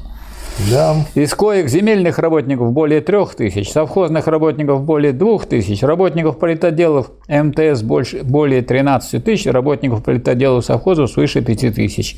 То есть вот эти кадры пришли и помогли наладить социалистическое сельское хозяйство. И вот город помог деревне. Город, который раньше выкачивал из деревни, выкачивал все из деревни в капиталистическое время. А тут вот пошло в течение в обратную сторону для общего улучшения, для общего обогащения. Внизу я там добавлю тоже на той же странице. Подготовлено и переподготовлено за тот же период председателей и членов правлений колхозов бригадиров по полеводству, бригадиров по животноводству, щитоводов свыше 1 миллиона 600 тысяч человек. То есть они понимали, что нужно не просто призывать людей работать по-новому, а нужно научить их, как это организовывать по-новому. И вот подготовили ключевые специальности. 1 миллион 600 тысяч человек. Но еще не забывали о том, что как бы вы не готовили, надо еще смотреть, как люди работают. И вот Сталин прямо ставит задачу. Начать с того, что наркоматы заражены в большей степени, а, чем другие наркоматы. Можно ли сказать, что должным образом использованы все возможности? Нет. К сожалению, нет. Да. Болезни бюрократические канцелярского отношения к делу. Решают вопросы но не думают о том, чтобы проверить исполнение. Вот чем отличался сталинский период. Исполнение проверялось. Тех, кто не выполнял, наказывали. Сейчас исполнение не проверяют. Тех, кто не выполнил, не наказывают. Награждают. Или награждают. Ну, деньгами награждают. Всем. Приходит банкир, говорит, вы знаете, мы бедные несчастные, отбились от поезда, дайте нам три триллиона рублей. И им ну, дают. Ну вот мы начали с э, работы письмо товарищу Бажанову, который сказал, Лейтенант Сталин сказал, что э, этот орден принадлежит только вам, а мы и так на виду.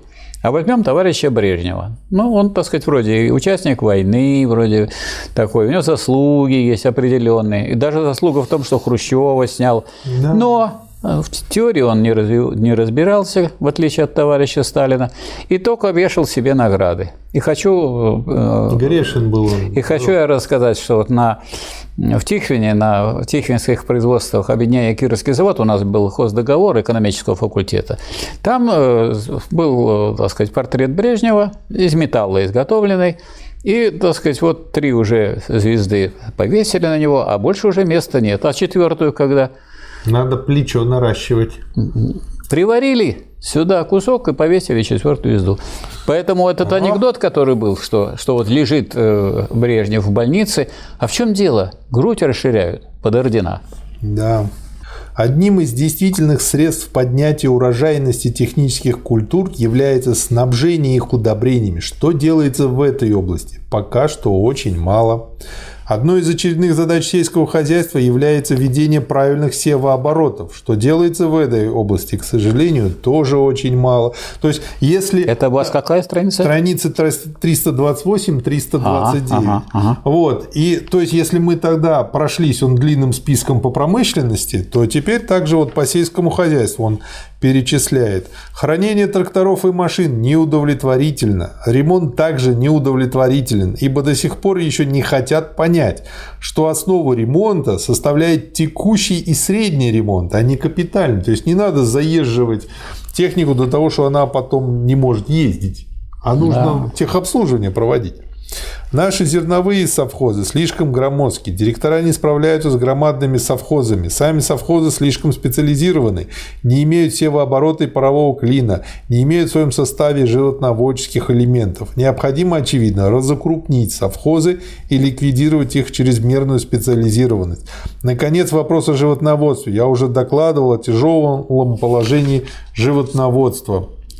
Наркоматы не только не поднимают тревогу по поводу тяжелого положения животноводства, а наоборот стараются замазать вопрос, а иногда в своих докладах пытаются даже скрыть от общественного мнения страны действительное положение животноводства, что совершенно недопустимо для большевиков. Что добавите, Михаил Васильевич? Добавлю, что вот не просто критику наводил Сталин, но и сразу да. ставил задачи. Дело животноводства должны взять в свои руки вся партия, все наши работники, партийные и беспартийные, имея в виду, что проблема животноводства является теперь такой же первоочередной проблемой, какой была вчера уже разрешенной с успехом проблема зерновая. А у нас сейчас нет проблемы животноводства? Ой, у нас как а бы... у нас как будто бы и этой проблемы и нет, этим никто не нет занимается. животноводства, поэтому нет проблем. Поэтому нет проблемы. Нет, у нас немножко есть животноводство. Ну да, Мираторг, который получил да. от государства да. фиговую тучу ярдов, и теперь да. доит население своей ценой. А вот а у Сталина есть не только критика и не только постановка задачи, но есть и, и требовательность, и уверенность, что будет изменено. Нечего и доказывать, что советские люди – бравший не одно серьезное препятствие на пути к цели, сумеет взять и это препятствие. Сейчас могут руководители наши сказать, что вот мы сейчас поставим задачу и решим. Не могут, потому что они знают, что они поставить-то могут, а решить-то нет. Я думаю, они боятся и ставить. Да страшное что, дело. Не дай бог спросят потом. Так у нас уже было, вот на 20 лет у нас была концепция социально-экономического развития. Отличная концепция. Почему ни один Я... профессор не сел один, вот один профессор, вот здесь сидящий, вот сидящий, как не сел, я сижу. Я, сказать, Нет, я имею я, в виду я поместил в, в газете «Народная правда» большой очень материал, где похвалил эту самую концепцию, где, так сказать, наметил, какие задачи с этим связаны и так далее. Потом товарищи, которые ее принимали, которые там за нее голосовали, они ее то как бы забыли. Оказывается, эта концепция, она как бы была просто утверждена э, постановлением руководителя правительства. Даже решения правительства не было по этому да. поводу. Значит, а почему бы вам не отнести ее в Думу? Почему бы не сделать ее законом? А тогда нужно будет наказывать тех, кто не будет выполнять. Где те 55 академиков, которые подписывались под программой Глазьева? Где сам Глазьев. Вообще, чем они занимаются? Почему они называются Походу. академиками, Глазьев, если они молчат Глазьев, в Глазьев в своем докладе для Совета Безопасности, в котором сидят, так сказать, очень серьезные люди, в том числе О. представители ФСБ. Так и руководители его, он там показывает, что у нас банк наш работает в интересах иностранных государств. Тогда э, Глазева из советников президента куда-то оттеснили. насколько там серьезные люди, если у майора МВД 15 ярдов в квартире хранится, mm. потому что 15 ярдов помещаются только в квартире, двухкомнатной. Я теперь знаю, благодаря этому случаю, что в двушку можно напихать 15 миллиардов рублей. Ну, двух министров посадили же то если там генералы сидят и выше, представляете, какие люди? Ну, ну министр экономики же сел, а что сказать, как вот, да, положительно Лады. отмечать. Как Это, один. знаете, как в том анекдоте, Хорошо, наши а, танки идут а, в бой а, все, а гражданин, оба. а гражданин Абызов по делам а, открытого об... правительства, уголовное дело заведено. Оба танка пошли в бой. Да. Так, какой ужас, такая армия. Да. Михаил Васильевич, что хотите добавить в заключение этой темы? В заключение этой темы я хочу добавить, что вот э, для того, чтобы можно было решать проблемы, э, нужно было их вскрыть и общественное мнение направить таким образом, чтобы они поддерживали решение этой задачи. Вот Сталин говорит, 330-я страница.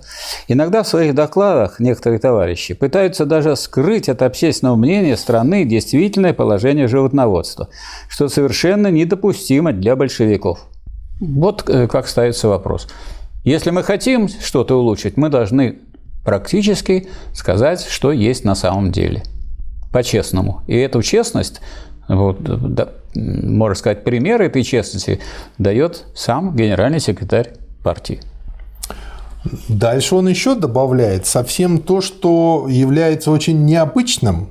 Я вообще вот э, первый раз это вижу у него. Но дело не исчерпывается этими задачами. 330 страница внизу. Угу. Имеются еще другие задачи по линии сельского хозяйства, о которых следовало бы сказать несколько слов. Следует прежде всего иметь в виду, что старое деление наших областей на промышленные и аграрные уже изжило себя – Развитие ведет к тому, что все области становятся у нас более или менее промышленными. Но из этого следует, что каждая область должна завести у себя свою сельскохозяйственную базу, чтобы иметь свои овощи, свою картошку, свое масло, свое молоко и в той или иной степени свой хлеб, свое мясо, если она не хочет попасть в затруднительное положение. Я вот, кстати, как бы для себя пометил, что это вот как раз-таки есть фундамент зеленой экономики, о которой сейчас так много говорят. А еще это есть фундамент успехов в Великой Отечественной войне. Потому что если, скажем, да. у нас вот пришли, так сказать, чужеземные армии и захватили какие-то области, и остались они или без хлеба, или без мяса, ну, или как сейчас нам раз перекрыли и все, все, и у нас а если, капут. А это что означает? Это значит, что как, бы ни двигалась линия фронта, это значит, что у нас все равно те области, которые находятся, так сказать, в нашем, так сказать, распоряжении, они себя обеспечивают, и никто там не будет голодать. И там будет все воспроизводиться. Да. И армия будет обеспечена, и в том числе она кормлена и так далее. И будет э, соответствующие э, средства для того, чтобы это э, осуществлять. Да. Дальше он развивает. Следует далее обратить внимание на то, что известное деление наших областей на потребительские и производящие тоже начинает терять свой исключительный характер. Очевидно, 332 страница. Задача состоит теперь в том, чтобы образовать в районах потребительской полосы большой массив зерновых культур – да, и тем самым вывести их из просто потребительских, ну, у них то другие пропорции это будет занимать, но они будут универсальными. Да, да. Третий э, пункт. Подъем материального положения и культуры трудящихся.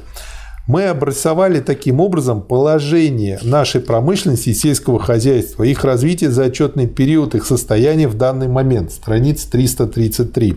В итоге мы имеем а. мощный подъем производства, б. окончательную победу на основе этого подъема социалистической системы хозяйства над системой капиталистической, в. Окончательный отход громадного большинства единоличных крестьян от мелкотоварного единоличного хозяйства, объединение их в коллективные хозяйства. Г. Растущий процесс дальнейшего расширения колхозов за счет единоличных крестьянских хозяйств. Понятно, что эта историческая победа над эксплуататорами не могла не привести к коренным улучшениям в материальном положении и во всем быту трудящихся. Ликвидация паразитических классов привела к исчезновению эксплуатации человека человеком. То есть получается, что вот мы смогли сказать, что де-факто мы искоренили эксплуатацию только вот в конце 1933 года. Да, и когда мы ее искоренили, тогда мы объявили о том, что победе социализма. Да, ну в 1936 а пока... году уже окончательно да. там было 100%. Да. Исчезла безработица.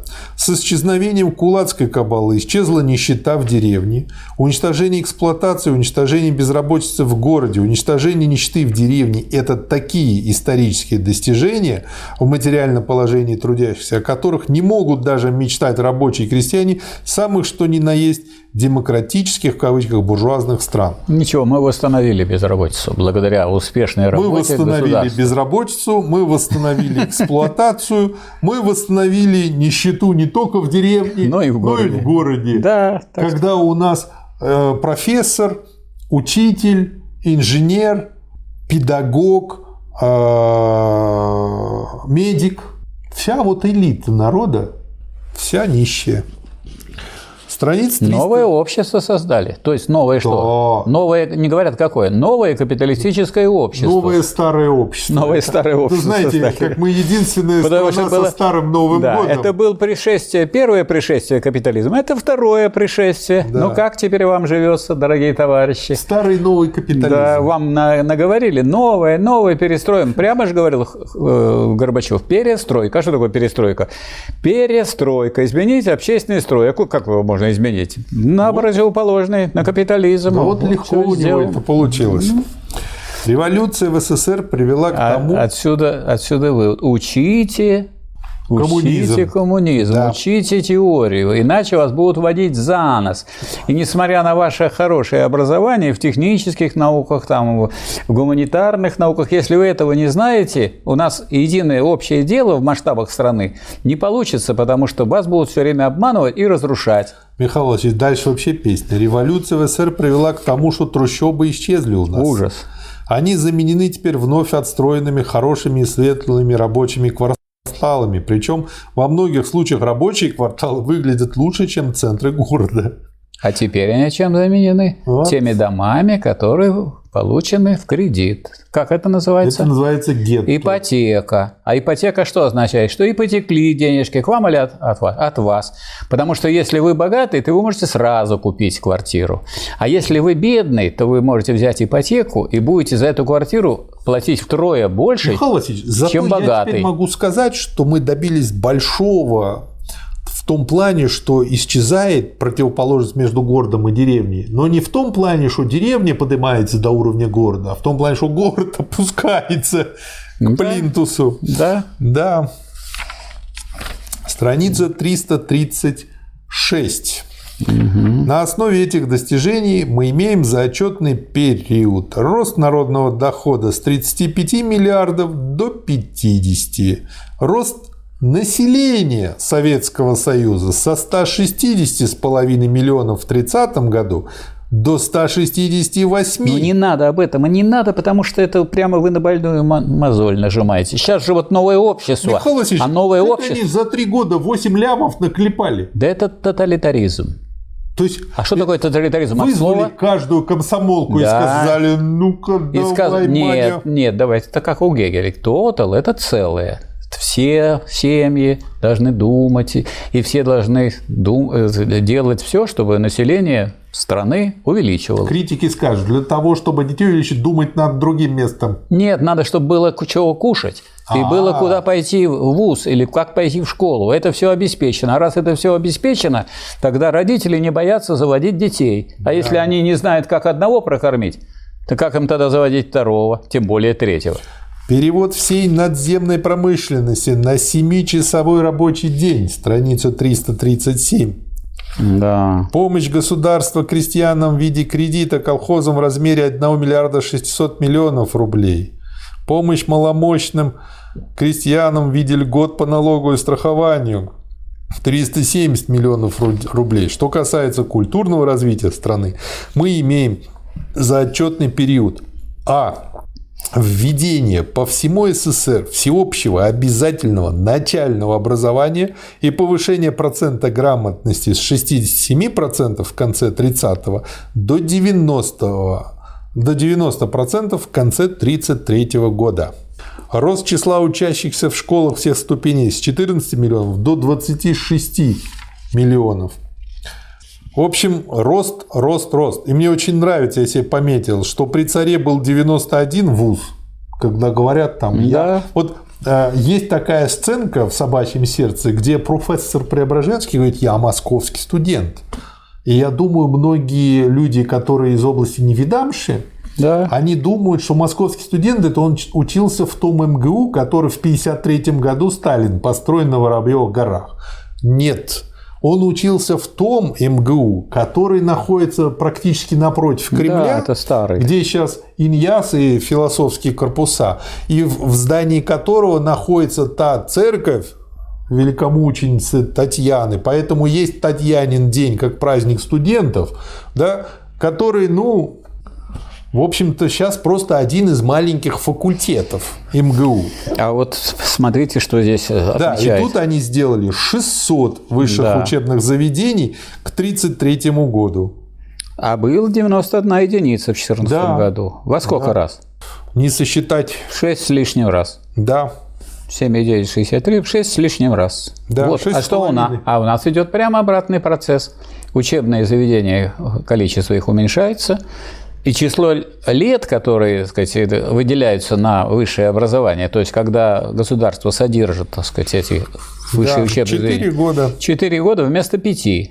То есть 20% изъяли, так сказать, времени обучения. А если на 20% меньше учить, повысится квалификация или понизится? Общее понижение, выпуск, сказать, Вы знаете, если человеков на 20% укоротить, то будет не специалист. Вот поэтому сейчас то называется. будет три варианта возможные. Либо Нет. без головы, либо без ступней, либо без кое-чего. Но я вам рассказываю, как официально называется. Вот в советское время у нас были специалисты. Пять лет ты учишься в ВУЗе и становишься специалистом в разные Хочу сказать, области. что в любом случае, даже без кое-чего, это уродство. Это понятно, но давайте его, так сказать, оформим, как оно сейчас оформлено. Это уродство. Значит, специалист. Что значит специалист? И вы имеете право в этой области вести деятельность, в том числе преподавать в ВУЗе. Как только перевели на четырехлетнее обучение, это что?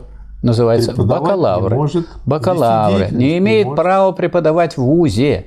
Это, а где может? В школе. А зачем нам столько школьных учителей? У нас же вроде как Вроде как у нас педагогические вузы есть, но значит, э, выпускник вуза в вузе преподавать не может только в школе. То есть явное понижение. Отсюда и закрытие вузов. И Скажите, пожалуйста, а сколько нужно уволить преподавателей, специалистов из вузов, если 20% сокращения времени обучения?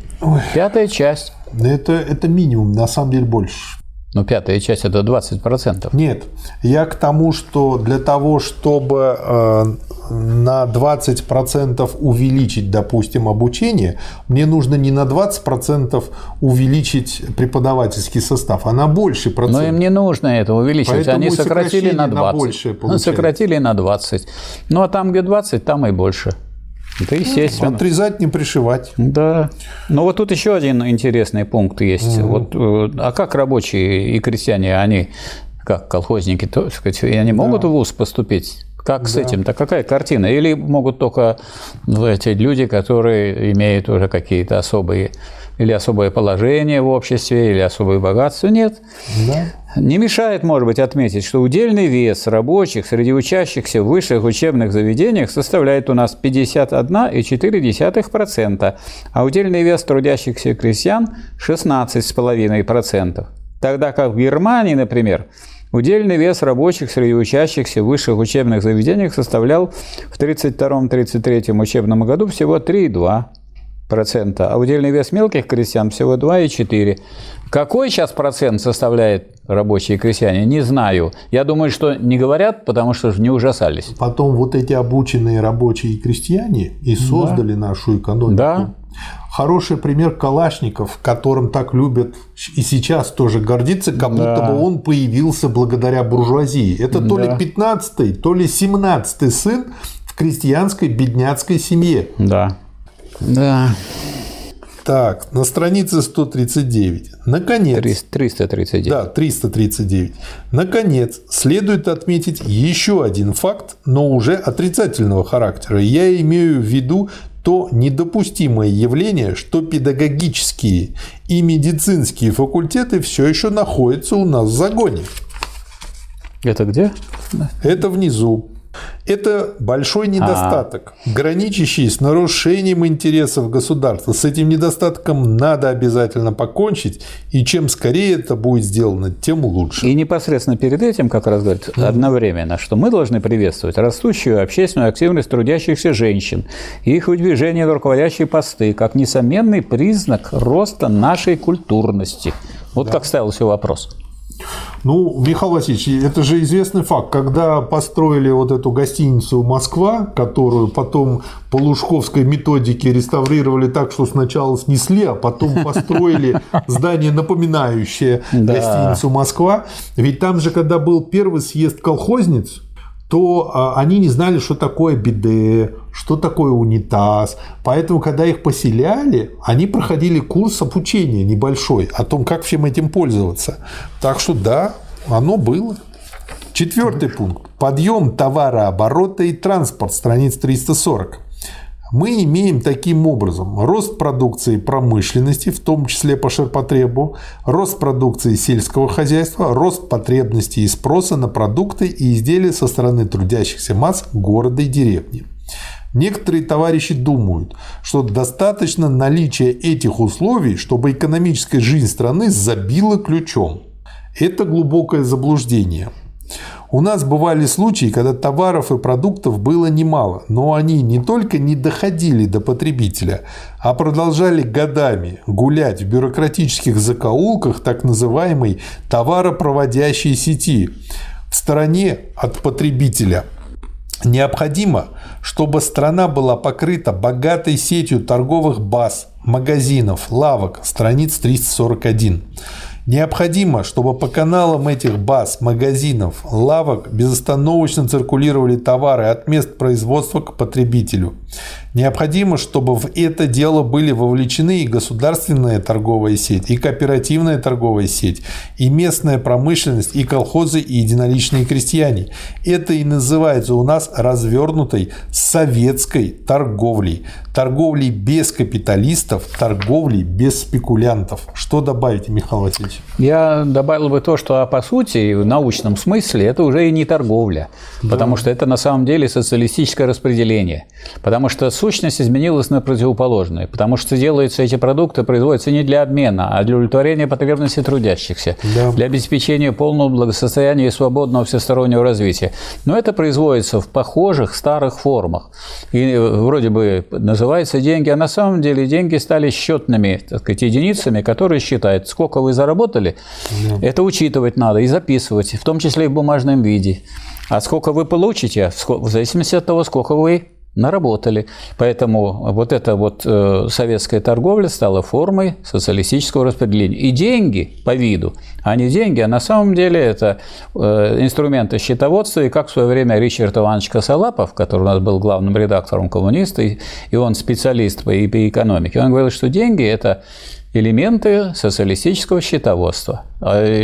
Это рабочие квитанции, как их называли Маркс и Энгельс, когда говорили о социализме. Вот куча людей, которые считают, что к 1936 году не был построен э, социализм, тут да. на 343 странице, да. они как раз-таки говорят, ну товар-то остается, и вот им ответ как раз от Сталина. Они не понимают, что деньги являются тем инструментом буржуазной экономики, который взяла в руки свои советская власть и приспособила к интересам социализма для того, чтобы развернуть во всю советскую торговлю и подготовить тем самым условия для прямого продукта обмена. Они не понимают, что продуктообмен может прийти лишь на смену и в результате идеально налаженной советской торговли, чего у нас нет и в помине, и что не скоро будет у нас. Ну, если мы так будем действовать. Я бы продолжил эту мысль, что продуктообмен приводит и ведет дальше уже к тому, чтобы это уже не обмен, это уже социалистическая кооперация. Только кооперация не в масштабах отдельных единиц и каких-то кооперативов, а это кооперация в масштабах всего общества. Все общество, как говорил Ленин, должно стать единой фабрикой, единым социалистическим кооперативом. Поэтому, а если вы в одном кооперативе, у вас обмена уже нет, а формы пока используются ну, старые. Это же из чего-то должно вырасти. Да, и, и поэтому какое-то время да, пользуется, да, но когда уже да. окрепнет, наберет силу, сорганизуется, да. Тогда, а... То есть сущность уже поменялась. Да. Раз построили социализм, то сущность это другая. Это просто как линейка, когда надо да. померить и соотнести между собой размеры. Это знаете, вот я пытался одному фрукту как бы донести такую аналогию, что есть э, две э, системы измерений. Э, дюймовая и система Си, метрическая. И э, как бы, когда сейчас говорят, что сейчас новая система Си, подразумеваешь, вот есть метр, есть эталон, от него все рассчитывается. Но если перевести их аргументы про то, что якобы э, товар остается и товарность и прочее все равно присутствует в экономике, то, что они любили и любят говорить, да, то этот аргумент на этот пример переведенный означал бы следующее. Но ведь я могу пересчитать дюймы на метры и наоборот. Значит, Конечно. дюймовая система осталась. Да. Вот что делать с такими аргументами, кроме как ключом по башке лупить? Ну, я думаю, что это все-таки аналогия. А если мы возьмем суть дела, вот есть такая работа у Ленина, наказ от Совета труда и обороны угу. местным советским учреждениям. Написана она не тогда, как это вот в условиях, когда уже у нас построен социализм, уже практически угу. заканчивается строительство социализма, а в самом начале, когда государство часть продукции не на вольном рынке, так сказать, размещала, а оно распределяло для рабочих, ну, за деньги, еще за деньги. Но вот, вот тогда Ленин сказал, что государственный продукт, продукт социалистической фабрики, обмениваемый на крестьянское продовольствие, обмен еще был, не есть товар в политико-экономическом смысле. Во всяком случае, уже не товар, перестает быть товаром. А если мерить это вот в цифрах, было так. Половину получали от компрода рабочие в городах, а вторую половину они покупали на вольном рынке, потому что частные торговцы, в том числе и крестьяне, привозили зерно и сдавали. Так вот, за первую половину они платили 10% средств, да. а за вторую половину 90%. С этим покончено. У нас есть социалистическая торговля, есть социалистическая кооперация, и они слились. И на самом деле это форма кооперации. У нас теперь единый социалистический кооператив, единая социалистическая фабрика, планомерно работающая и в, э, и в городе, и э, на селе.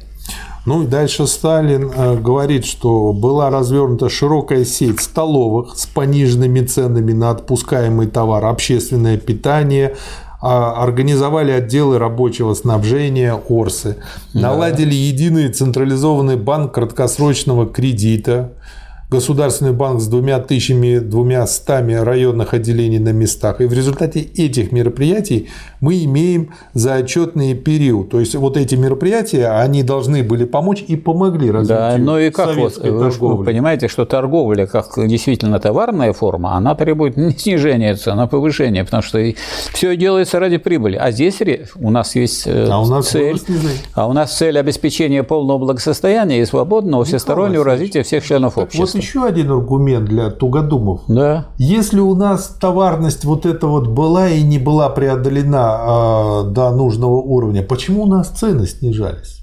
Потому что у нас она была отрицательным моментом совершенно другого характера. Да, у нас были да. непосредственно общественные продукты, а не товары. Да. А формы были старые. Я могу одеть старую куртку? Могу. Но из этого не следует, что я, так сказать, такой старый. Я и без куртки старый. Не, я могу сказать, что так а, меня как-то в детстве а, отправили бабушки на Украину и не очень следили в этот момент за моим питанием. И я так отъелся, что я не влазил ни в одни штаны ну, в сентябре, когда приехал. И мне пришлось купить новые штаны. Ужас. Но я потом за пару месяцев скинул все это лишнее, все, что накопилось за лето, и, естественно, перешел в свои обычные штаны. Так вот, я потом эти штаны носил в 10 классе уже в виде шорт. Потому что по длине они мне были короткие, мама отрезала и сделала mm-hmm. шорты. Mm-hmm. Так что можно таким макаром. Но это не означает, что я перешел в пятый класс в десятом. Да. Смешно. Так, двигаемся дальше. В результате этих мероприятий мы имеем заотчетный период. Я просто резюме поставлю. 344 страница. А. Рост сети магазинов и торговых палаток э, до 277 тысяч вновь созданную сеть областных торговых баз в количестве 1011 единиц, вновь созданную сеть ОРСов в количестве 1600 единиц. А ОРС – это отделы рабочего снабжения. Да. Там по низким ценам было и очень высокого качества да. продукции. Рост сети коммерческих магазинов по торговле хлебом, охватывающий в настоящее время 330 городов. А вот коммерческие магазины – там настоящий общественного товар. питания, охватывающий в настоящее время 19 миллионов 800 тысяч потребителей. Рост товарооборота по государственной кооперативной линии со включением столовых общественного питания с 18 миллиардов 900 миллионов рублей в 2030 году до 49 миллиардов рублей в 2033 году. Необходимо, однако, отметить, что дело не может ограничиться одним лишь развертыванием советской торговли, 345 страница. Если развитие нашей экономики упирается в развитие товарооборота, в развитие советской торговли, то развитие советской торговли, в свою очередь, упирается в развитие нашего транспорта, как железнодорожного и водного, так и автомобильного. Ну и дальше он говорит о том, что железнодорожный транспорт увеличил свои обороты, там цифры и все такое, да. но недостаточно. Да, транспорт является тем узким местом, о котором можно споткнуться. Значит, что нужно делать? Планомерность, нужно составлять планы. А да. планы как раз обеспечивают вот согласованность э, развития разных отраслей и разных производств. И вот это предусматривается в плане, и при неуклонном выполнении плана этих вот узких мест не будет. Да. Мы можем лишиться этих достижений, если наш товарооборот начнет хромать, и транспорт окажется у нас гири на ногах. Да. Есть что добавить по транспорту? Нет. Идем дальше. Третий раздел – партия разбита и рассеяна антиленинская группа троцкистов. Ее организаторы околачиваются теперь за границей на задворках буржуазных партий. Разбита рассеяна антиленинская группа правых уклонистов. Ее организаторы давно уже отреклись от своих взглядов и теперь всячески стараются загладить свои грехи перед партией.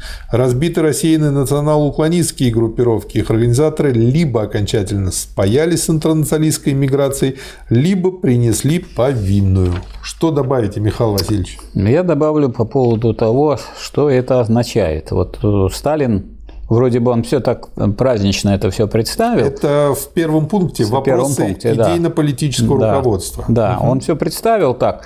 Ну и казалось бы, теперь хочется успокоиться, сказать, ну теперь все будет хорошо. А вот как раз этой самоуспокоенности при Сталине не было никогда. И не должно быть этой неуспокоенности, успокоенности, потому что противоречие существует социалистического развития. Всегда есть отрицательные тенденции, а не да. только положительные. И как только вы успокоитесь и не будете бороться с отрицательной тенденцией, она возьмет вверх, и вы пойдете назад. Да. Вот что пишет Сталин. Вопрос идейно-политического руководства. Страница 348. Значит ли это, однако, что борьба кончена и дальнейшее наступление социализма отпадает, как излишняя вещь? Нет, не значит. Значит ли это, что у нас все обстоит в партии благополучно, никаких уклонов не будет в ней больше? И стало быть, может, теперь, можно теперь почить на лаврах? Нет, не значит. Врагов партии, оппортунистов всех мастей, национал-уклонистов всякого рода разбили. Но остатки их идеологии живут еще в головах отдельных членов партии и нередко дают о себе знать. Партию нельзя рассматривать как нечто оторванное от окружающих людей. Она живет и подвязается внутри окружающей ее среды. Неудивительно, что в партию проникают нередко извне нездоровые настроения. А почва для таких настроений, несомненно, имеется в нашей стране. Хотя бы потому, что у нас все еще существуют некоторые промежуточные слои населения, как в городе, так и в деревне, представляющие питательную среду для таких настроений. В развитии этого можно добавить, что когда полностью построен социализм, это же не полный коммунизм. С родимыми пятнами капитализма и в экономическом, и в нравственном, и в умственном отношении. Поэтому если вы не будете продолжать ту борьбу, которую вел товарищ Сталин и вела партия под его руководством, и трудящиеся под руководством партии, если вы будете предаваться так сказать, э, тому, чтобы считать, что уже теперь никаких проблем нет, и у нас будет все само собой делаться, вы получите хрущевизм, вы получите движение вспять и возвращение назад в капитализм. Знаете, как хрущ? Что слово хрущ означает? Жук. Да. Вот жук который съедает мебель. Вот он и съел социализм. Но не Сожрал. один. Но не один. Хрущевизм съел. Понятно, что эти пережитки не могут не являться благоприятной почвой для оживления идеологии разбитых антиленинских групп Не в могут головах не являться. отдельных членов нашей партии. Добавьте к этому не очень высокий теоретический уровень большинства членов нашей партии, слабую идеологическую работу партийных органов, загруженность наших партийных работников чисто практической работой, отнимающую у них возможность пополнить свой теоретический багаж, и вы поймете, откуда берется та путаница по ряду вопросов ленинизма в головах отдельных членов партии, которая нередко проникает в нашу печать и которая облегчает дело оживления остатков идеологии разбитых антиленинских групп. Так вот, э, отсюда вытекает, что если мы хотим улучшить положение, хотим э, вернуться к социализму, восстановить, возродить социализм, но ясное дело, что для этого мы должны начинать с теории. Если мы не будем изучать ленинизм, не будем изучать работы Сталина, если мы не будем издавать соответствующую литературу, если народ не будет на это сказать, жертвовать свои средства, и если он не будет это организовывать, и самое главное, не будет сам изучать и читать, не по принципу, что мне скажут или что меня обяжут, а по принципу необходимости, потому что без этого, без изучения таких вещей, без изучения опыта борьбы, вы не можете победить в современной жизненной борьбе. Вот если мы этого не будем делать, то мы не сможем возродить. А если будем делать, то сможем обязательно. Не сможем, а возродим. Тогда мы возродим. Взять, например, вопрос о построении бесклассового социалистического общества. 17-я конференция партии сказала, что мы идем к созданию бесклассового социалистического общества. Понятно, что бесклассовое общество не может прийти в порядке, так сказать, самотека. Его надо завоевать и построить усилиями всех трудящихся путем усиления органов диктатуры пролетариата, путем развертывания классовой борьбы, путем уничтожения классов, путем ликвидации остатков капиталистических классов в боях с врагами как внутренними, так и внешними. Дело кажется ясное. А между тем, данный лозунг поняли как стихийный процесс и прикидывали, ежели бесклассовое общество, то значит можно ослабить классовую борьбу, можно ослабить диктатуру пролетариата и вообще покончить с государством, которое все равно должно отмереть в ближайшее время. И они приходили в телячий восторг в ожидании того, что скоро не будет никаких классов, значит не будет классовой борьбы, значит не будет заботы треволнений, значит можно сложить оружие и пойти на боковую, спать в ожидании пришествия бесклассового общества. Вот это объяснение того, что у нас произошло. У нас товарищи, которые не разобрались в теоретических вопросах, именно не учли то, о чем говорил Ленин, что вот э, что такое социализм. И это бесклассовое общество, но полностью классы еще не уничтожены. Да. Надо уничтожить различия между городом и деревней, людьми физического и умственного труда. И это дело очень долгое. То есть период уничтожения классов в бесклассовом уже обществе, полного уничтожения классов, он охватывает всю первую фазу коммунизма, весь этап социализма. А у нас товарищи, так сказать, потому что у нас построили социализм, решили, что дальше бороться не надо. А что говорил э, Ленин про диктатуру пролетариата?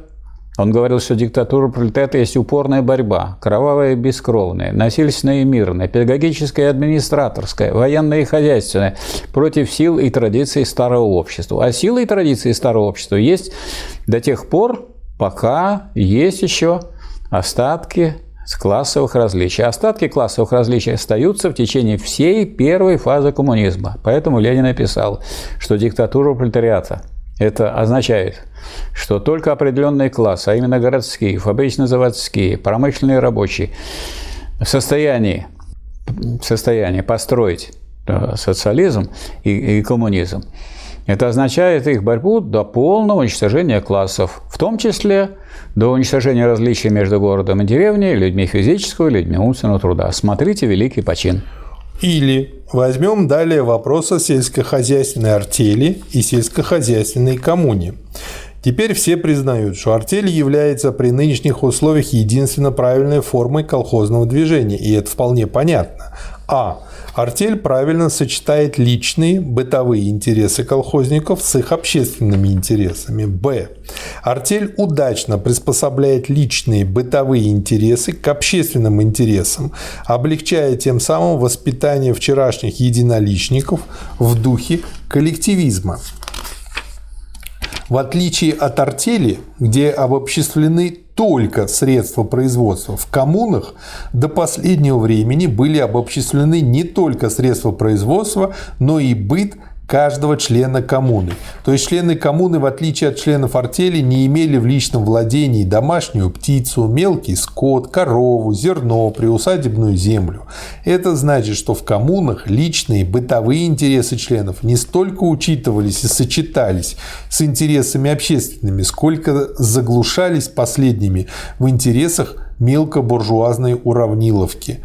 Понятно, что это обстоятельство является самой слабой стороной коммун. Этим, собственно, и объясняется, что коммуны не имеют большого распространения и попадаются лишь единицами и десятками.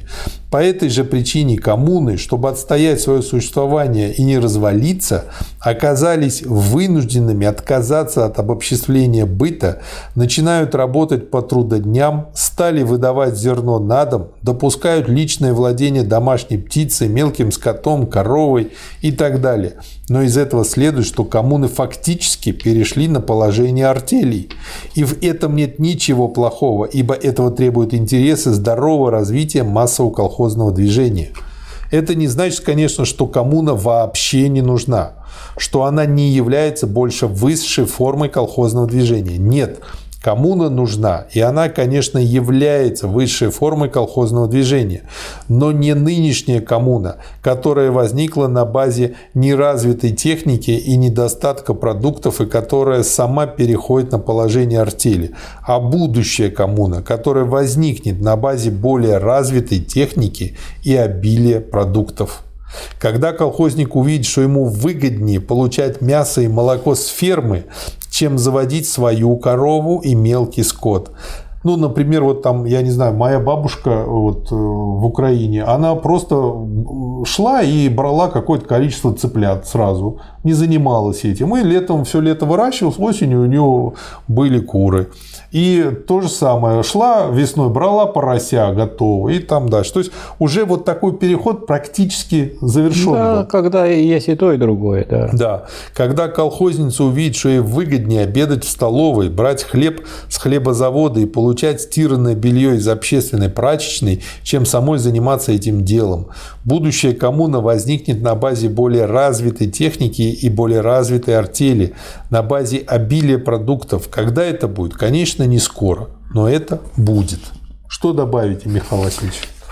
Я думаю, что здесь вот как раз Сталин э, совершенно реально и теоретически очень правильно обрисовывает перспективу. Потому что вообще вот это вот, э, так сказать, распространение коммун вот в сельском хозяйстве было очень странным, потому что, конечно, город-то был в отношении развития больше продвинут. В городе никаких коммун не создавали. А что тогда вы создаете э, в деревне? Кто это придумал? Это те люди, которые хотят построить коммунизм на основе слабой техники, слабого развития производительных да. сил и слабого развития главной производительной силы. Да. А на самом деле нам э, коммунизм состоит не в том, что у нас много коммун, он состоит в том, что у нас все общество единая коммуна, что все общество делает все для развития э, каждого трудящегося в соответствии с его целью этого производства. Производство ведется при социализме для обеспечения полного благосостояния и свободного всестороннего развития всех членов общества. У нас все общество должно стать единой коммуной, а не думать, что оно просто мы наделаем много разных мелких коммун. Да, дальше тут на странице 355 он останавливается на уравниловке и равенстве. То есть э, многие недопонявшие марксизм понимают, да. что считают, что марксизм занимается уравниловкой. Под равенством марксизм понимает не уравниловку в области личных потребностей и быта, а уничтожение классов. То есть, а равное освобождение всех трудящихся от эксплуатации после того, как капиталисты свергнуты и экспроприированы. Б. Равную отмену для всех частной собственности на средства производства после того, как они переданы в собственность всего общества. В. Равную обязанность всех трудиться по своим способностям и равное право всех трудящихся получать за это по их труду. А кто не работает, общество. тот не ест. Да. Г. Равную обязанность всех трудиться по своим способностям и равное право всех трудящихся получать за это по их потребностям коммунистическое общество. При этом марксизм исходит из того, что вкусы и потребности людей не бывают и не могут быть одинаковыми и равными по качеству или количеству ни в период социализма, ни в период коммунизма. Вот вам марксистское понимание равенства. Ну и дальше он цитирует и манифест, и Ленина, вот. Но он еще и подчеркивает, что никакого другого равенства марксизм не признавал и не признает. И это не усвоено. Да. Что мы можем До сих пор До сих усвоено. пор не усвоено. Да. И уже и революция была, и построение социализма, и разрушение социализма. И до сих пор не усвоено, что равенство в марксизме понимается только в смысле уничтожения классов, а не в смысле уравниловки. Мне нравится, как он заканчивает на 356 странице внизу. Буржуазные писатели охотно изображают марксистский социализм как старую царскую казарму, где все подчинено принципу в кавычках уравниловки. Но марксисты не могут быть ответственными за невежество и тупость буржуазных писателей. Здесь вот видно, что Сталин очень глубоко знал э, эти произведения и э, классиков марксизма, и и Ленина. Вот он цитирует Энгельса, что «реальное содержание пролетарского требования равенства, — говорил Энгельс, — сводится к требованию уничтожения классов. Всякое требование равенства, идущее дальше этого, неизбежно приводит к нелепости». Дальше Ленин. Равенство есть пустая фраза, если под равенством не понимать уничтожение классов. Вот это Энгельс говорил, Марс говорил, Ленин говорил, Сталин говорил – и все равно не вошло в башку. Никак. Поэтому Нет. мы будем использовать молоток и гвозди. Нет, вы будете такие тяжелые книжки издавать, если кто не будет читать. Они будут вместо молотка. Да, да там у думаю, нас так. хорошая твердая, она поэтому. Она вот, тяжеленькая такая. Вот почему обложка твердая. Да, обязательно надо твердая. Или, например, следующий вопрос о лозунге: сделать всех колхозников зажиточными. 357 страница внизу. Да. Этот лозунг касается не только колхозников, он еще больше касается рабочих, так как мы хотим сделать всех рабочих зажиточными, людьми, ведущими зажиточную, вполне культурную жизнь. Казалось бы, дело ясное. Незачем было свергать капитализм в октябре 17 года и строить социализм на протяжении ряда лет, если не добьемся того, чтобы люди жили у нас в довольстве. Социализм означает не нищету и лишение, а уничтожение нищеты и лишений, организацию зажиточной культурной жизни для всех членов общества. Но уничтожение понимают как вот что уже произошло. Уничтожение – это процесс. Это много, долго Михаил бороться нужно. Еще хуже. Они понимают этот лозунг как «обогащайтесь». То есть они берут и переворачивают лозунг «всех сделать зажиточными» в лозунг «обогащайтесь». А лозунг «обогащайтесь» капиталистический. Конечно. И приводит к развитию капитализма, если ему следовать. И дальше он, собственно говоря, об этом и говорит. Страница 359. Не ясно ли, что лозунг «обогащайтесь» означал, по сути дела, призыв восстановить капитализм, тогда как лозунг «сделать всех колхозников зажиточными» означает призыв добить последние остатки капитализма путем усиления экономической мощи колхозов и превращения всех колхозников в зажиточных тружеников. И А дальше у нас- возгласы. А у- Правильно. А у нас перестройка к чему привела? К тому, чтобы главным лозунгом сделать лозунг «обогащайтесь». А если вы не обогатились, ну, мне жалко вас. Да, дальше после 359 страницы есть что добавить? Ну, Есть у меня дальше, 362 Так, сейчас дойдем. Давайте. Не может быть сомнения, что эта путаница во взглядах у отдельных членов партии насчет бедноты и зажиточности есть отражение взглядов наших левацких головотяпов, идеализирующих бедноту как извечную опору большевизма при всех и всяких условиях и рассматривающих колхозы как арену жесточайшей классовой борьбы. Или и взять, например, национальный вопрос. А Что значит уклон к национализму? Все равно, идет ли речь об уклоне к великорусскому национализму или а- об уклоне к местному национализму. Уклон к национализму есть приспособление интернационалистской политики рабочего класса к националистской политике буржуазии. Источник у обоих уклон, как вы видите, общий. Это отход от ленинского интернационализма. 362 Да, Вот здесь Сталин очень э, важный такой вопрос поднимает, неочевидный. Потому что вот мы, дескать, этот знаем, что такое уклон, вот этот уклон. А как в перспективе? Как различить? Вот какой же уклон? Против чего бороться? Вот спорят о том, пишет Сталин, какой уклон представляет главную опасность. Уклон к великорусскому национализму или уклон к местному национализму? При современных, да, при правый, современных да? условиях это формальный и поэтому пустой спор. Да. Глупо было бы делать пригодный для всех времен и условий готовый рецепт о главной и не главной опасности. Таких рецептов нет вообще в природе. Главную опасность представляет тот уклон, против которого перестали бороться и которому дали таким образом разрастись до государственной опасности. То есть для того, чтобы человек был защищен от уклонов, и партия, и страна от уклонов, надо знать дорогу надо знать путь движения э, к полному коммунизму и развития социализма. Для этого надо изучать теорию и брать ее как целое, а не выхватывать какие-то куски или цитаты. Поэтому, как минимум, знать основное в ленинизме. Вот если люди знают основное в ленинизме, они могут определить, что является уклонами. А если этого не знают, то они, так сказать, э, могут верить, могут не верить, могут соглашаться, могут не соглашаться, а могут говорить, что у меня вот такое мнение. А вот сведение знания до мнения – самый худший образ действий. Мы становимся совершенно безрукими и неспособными ни на какую Знаете борьбу. еще почему это плохо?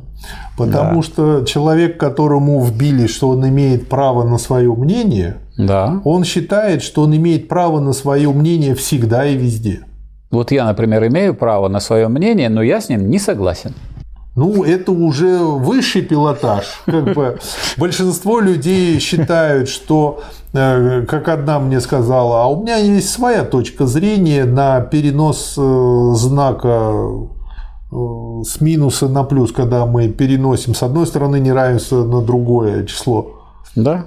Вот, а я по-другому это вижу. А еще травил вот эту самую эту позицию, еще Гегель травил, что вот это вот замена знания мнением. Мнение – это то, что вы высказали. Я вам по любому вопросу, по тому вопросу, по которому я вообще ничего не знаю и не разбираюсь, могу высказать сколько угодно разных всяких мнений. Да. А знания у меня нету. И знание – это совсем другое дело. Знание – это соответствие объекту. И люди сознания. воспринимают, когда им говорят, что как бы батенька, вы фигню сказали, как посягательство на свою свободу и личность. Да, а свобода, Вот поним- а свобода мозги. понимается как произвол, как бы это называется. теории. То есть по, по каждому вопросу, по любому вопросу говорить любую чепуху, не считаясь состоянием науки по этому вопросу.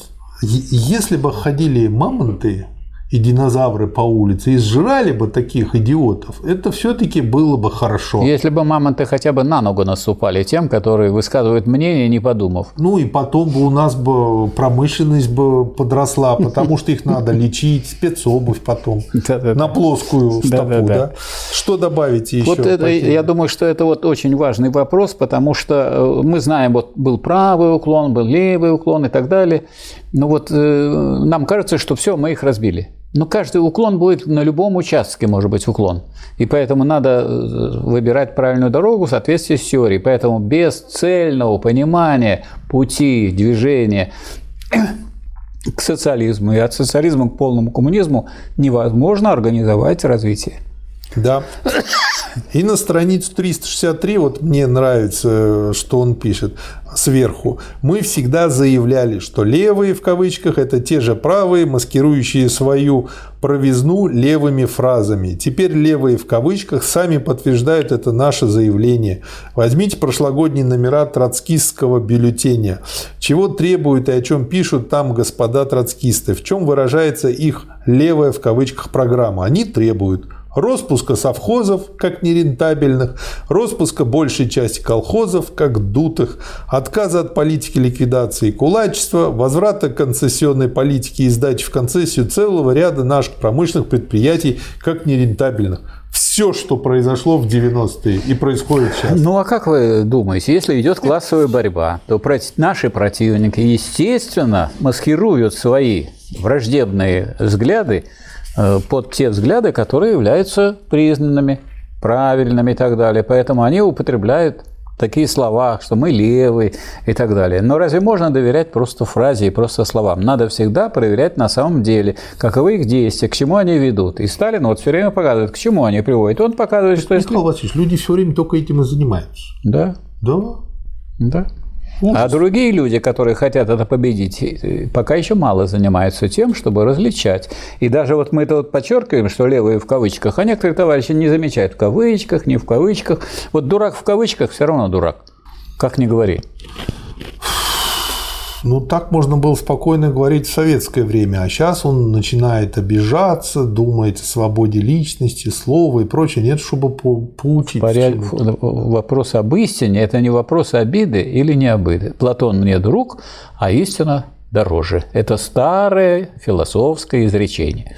Ну, до тех пор, пока этот дурак не попадет куда-нибудь в передрягу, он даже в да принципе он-то, он-то может не попадет, а из-за него другие люди попадут, из-за таких вот как он. Ужас в том, что даже поэтому, попадая в передрягу, поэтому, он думать не начинает. Поэтому вот могут сказать, а что это вот вы занимаетесь вот этой вот пропагандой? Да то, что дело-то в том, что дело-то не, не в том, что вот надо, чтобы больше было людей, надо, чтобы в целом было правильное понимание того, куда идти. Если этого правильного понимания не будет, мы будем все время попадать в какие-то истории. И мы это не для дураков говорим, мы а это... мы это говорим для умных умных, чтобы они поняли, что приходится тратить время на дураков и дебилов, разъяснять, обучать, развивать их, да. потому что иначе всем будет плохо, и то умным есть, тоже. То есть надо вооружиться передовой теорией и глубокой теорией. Если люди вооружены, ну, я не скажу, что они не сделают ошибок. Они могут сделать, но не такие крупные и не так много. Ну и потом они смогут их увидеть и исправить. Смогут увидеть и исправить, потому что у них есть основа. А если основы этой нет,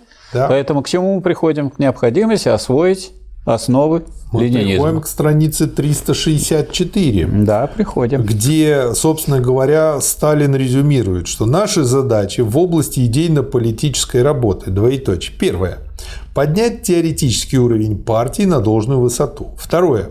Усилить идеологическую работу во всех звеньях партии. Третье. Вести неустанную пропаганду ленинизма в рядах партии. Четвертое. Воспитывать парт-организации, окружающий их беспартийный актив в духе ленинского интернационализма. Пятое. Не замазывать, а критиковать.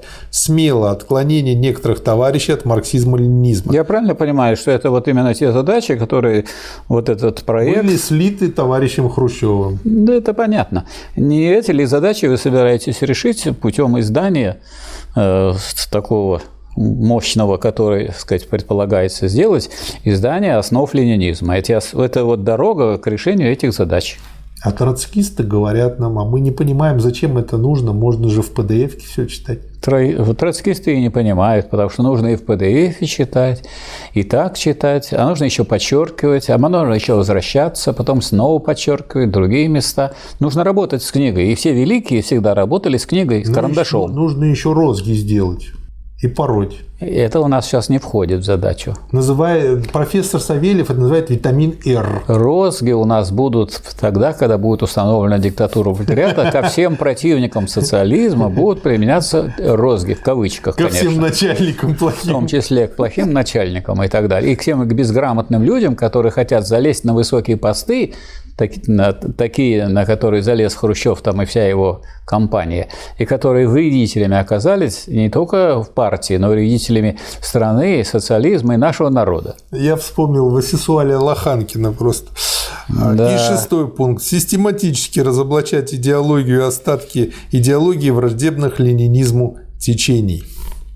Второй пункт. Вопросы организационного руководства. А, на минуточку, это вы... э, э, А, да. Ну вот 365. вопрос. Как создалась наша победа, как она добывалась на деле, какой борьбой, какими усилиями? Что скажете, Михаил Васильевич? Ну вот я бы сказал бы, взял бы вот то, что сказал Сталин, очень кратко. Победа не приходит самотеком. То есть, чтобы получить победу, надо к ней готовиться, может быть, десятилетиями готовиться. Надо готовиться и теоретически, и практически, и, между прочим, входить в более мелкие столкновения, которые могут быть в ходе этой борьбы. И научиться всему тому, научиться э, побеждать. И он дальше тут пишет, что многие считают, что хорошая резолюция уже есть победа. Да, это победа вот в этом самом вопросе, в вопросе создания Но резолюции. резолюции- Но от, от нее хорошая резолюция только начало действительной борьбы по Да. реализации этой хорошей резолюции. А если Но я написал, победа. вот я на, этой вот, э, на этом собрании победил и пошел спать, а никто мою резолюцию, в которой я, так сказать, оказался прав, ее не собирается э, так сказать, осуществлять, и поэтому на самом деле так сказать, со мной поступили как, э, так сказать, с с очень неопытным человеком, и как бы обманули. Дескать, вот вам ваша резолюция, а мы пойдем другим путем. Не только неопытным, горделивым. Да, Потому что вот такие люди, которые вроде бы что-то хорошее предложили, а потом встали в позу «ну меня никто не любит, я пошел», да, да, они еще себя морально оправдывают, что они ничего не делают. да. Резолюция – это начало борьбы за осуществление задачи этой резолюции. Можно Правильно? отсюда сделать следующий вывод. Если ты не готов отстаивать свою точку зрения и бороться за нее, лучше молчи. Нет, нельзя. Вот сделал человек хорошее дело, вот, больше ничего не сделал. Ну, что делать? Каждый внес какую-то свою лепту. Только лепта этого человека очень маленькая, потому Да что какая лепта? Он взбаламутил, ничего не делал, ушел. ну, он хорошую резолюцию создал. Он знает, что дважды два – четыре, а другие бы сделали дважды два – пять. Нет, давайте ему... Толку от нее. А мы пойдем дальше его. Давайте, так сказать, обопремся на это маленькое достижение и сделаем большое. Я вообще э, меньше бы, может быть, критиковал, чем делал, потому что самая настоящая критика – это вот сделайте лучше того, кто вот сделал перед вами. Эта критика самая великая и самая большая. Так сказать, переварить эту всю позицию и выйти на более высокий уровень. Ну, на самом деле победа была добыта и завоевана путем систематической и жестокой борьбы со всякого рода трудностями Да. на пути к проведению линии партии путем преодоления этих трудностей. Что это за трудности и где они гнездятся? 366 страница. Да. Эти трудности являются трудностями нашей организационной работы, трудностями нашего организационного руководства. Они гнездятся в нас самих, в наших руководящих работниках, в наших организациях, в аппаратах наших партийных, советских, хозяйственных, профсоюзных, комсомольских и всяких иных организаций. Вот отсюда какой урок у нас, и в том числе из контрреволюции в СССР. Урок такой, что ни на каком этапе развития не надо, не надо расслабляться. Вс- Всякое развитие идет порядке борьбы. Вот представим себе полный коммунизм, который является у нас целью. Да, Полный такой толстый, как сумоист. да полный. Полный коммунизм означает, что полностью уничтожено деление общества на классы. А что, не может быть пойти в движение назад, потому что движение... Что, лентяев не будет? Нет, лентяев, может быть, не будет, но сказать, э, каждое противоречие имеет одну сторону, которая э, или одну тенденцию, которая дальше развивает коммунизм, а и другую сторону, которая толкает нас назад. А что, от полного коммунизма нельзя Михаил вернуться Васильевич, к социализму? Можно. Вот от социализма к капитализму вот можно? Сейчас можно. люди вас наслушаются и подумают, ну вот смотрите, вот мы добьемся полного коммунизма, станет все хорошо, но надо будет по-прежнему работать. Надо будет по-прежнему заниматься физкультурой, чистить зубы. Ужас, ужас. какой. Зачем? А мы же сегодня уже ели, да опять сразу вечером. пойдем по пивку вдарим. Чего мы будем, если потом все равно гроб? Так и будут такие люди, люди, которые будут ударять по, по, по пивку, а другие будут строить дворец общественный. Потому что вот один обтесывал камень, и его спросили, а что вы делаете? камень обтесываю, а другого спросили, а вы что делаете? Он тоже обтесывал камень. Я, говорит, строю дворец. Вот у нас все люди разделяются на тех, кто строит дворец, и тех, кто просто выпивает пивко и обтесывает камень. Выбирайте свою судьбу. Просто я бы еще добавил следующее. Дело в том, что те, кто свой свою жизнь пойти пить пиво, чуть раньше, чуть позже впадают в замкнутый цикл депрессии – и они ее лечат еще большими порциями пива. Да. И у них э, жуткая пустота в душе, им от этого тяжело, и они просто дохнут, и они чувствуют, как жизнь из них выходит куда-то на помойку. А те, кто строит храм, да.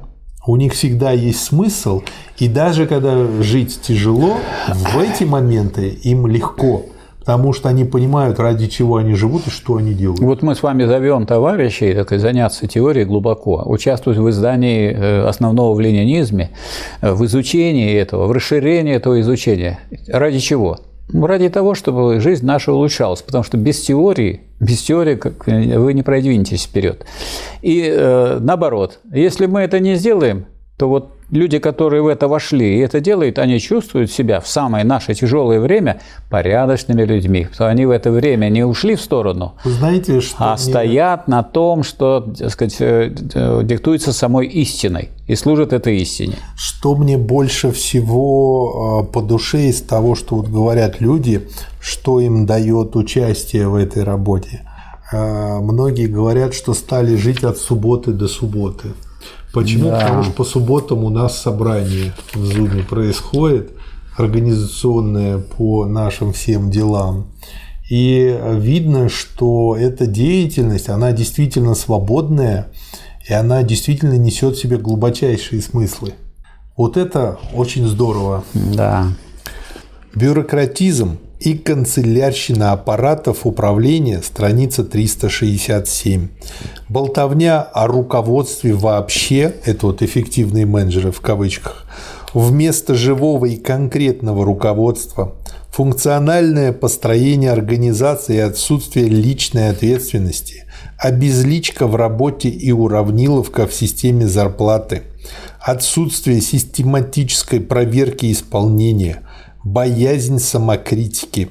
Вот где источники наших трудностей, вот где гнездятся теперь наши трудности. Я бы добавил к этому только, что э, при построенном социализме и в течение всего периода социализма, когда есть государство, то есть есть бюрократизм, и есть бюрократы, то есть люди, которые интересы дела не преследуют, а преследуют, так сказать, интересы сохранения своего места или тех привилегий, или тех благ, которые связаны с этим местом, что э, с, этой, с этим явлением, как подчеркивал Ленин в государстве революции, нельзя э, разом покончить.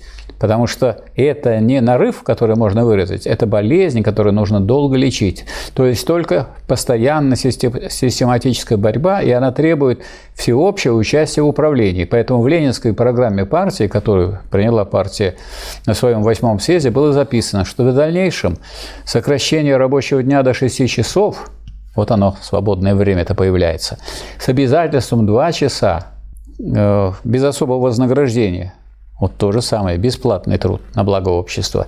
Уделить обучению военному профессиональному искусству и практическому обучению технике государственного управления. Чтобы не было бюрократизма, нужно, чтобы каждый на время становился бюрократом, в кавычках пишет Ленин, и чтобы поэтому никто не мог стать бюрократом. А если мы будем увещевать тех, кто занимается только делом управления, а другие только исполняют, и эти, которые исполняют, не проверяют тех, кто управляет, то из этого развитие социализма не получится. И вот об этом, собственно говоря, наш социализм и споткнулся. Да, и у вас есть хорошая книга на эту тему, называется «Диалектика социализма». Всем рекомендую. Да, называется «Полномерное разрешение противоречия развития социализма как первой фазы коммунизма». Это очень длинное название, мне нравится короткая версия. А короткая, она еще лучше тем, что там есть, э, сначала стоит книга моего товарища и коллеги, старшего товарища, профессора Смирнова, заслуженного деятеля науки, диалектика капитализма. Поэтому в целом называется диалектика капитализма и социализма, чтобы человек видел, как вот, какова диалектика капитализма и какая борьба идет. Не в переходный период, как раз речь идет о, о социализме, потому что мы не поняли и не усвоили, что идет борьба при социализме, и решили, что мы все достигли, добились, тем более, что да. вожди, так называемые в лице хрущевской группы, они нас настраивали, что классовая борьба прекратилась, диктатура пролетариата не нужна, партия уже не рабочего класса, а всего народа, и вообще остается только, как говорится, при, к источнику прильнуть и, так сказать, потреблять. Да.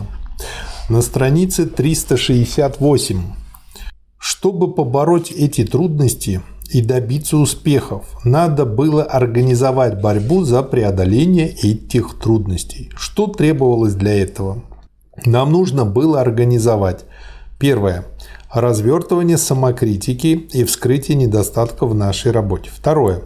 Мобилизацию партийных, советских, хозяйственных, профсоюзных, комсомольских организаций на борьбу с трудностями. Третье. Мобилизацию рабочих крестьянских масс на борьбу за проведение в жизнь лозунгов и решений партии и правительства. Четвертое. Развертывание соревнования и ударничества среди трудящихся. Пятое. Широкую сеть политотделов МТС и совхозов и приближение партийно-советского руководства к селу. Шестое. Разукрупнение наркоматов, главных управлений трестов и приближение хозяйственного руководства к предприятию.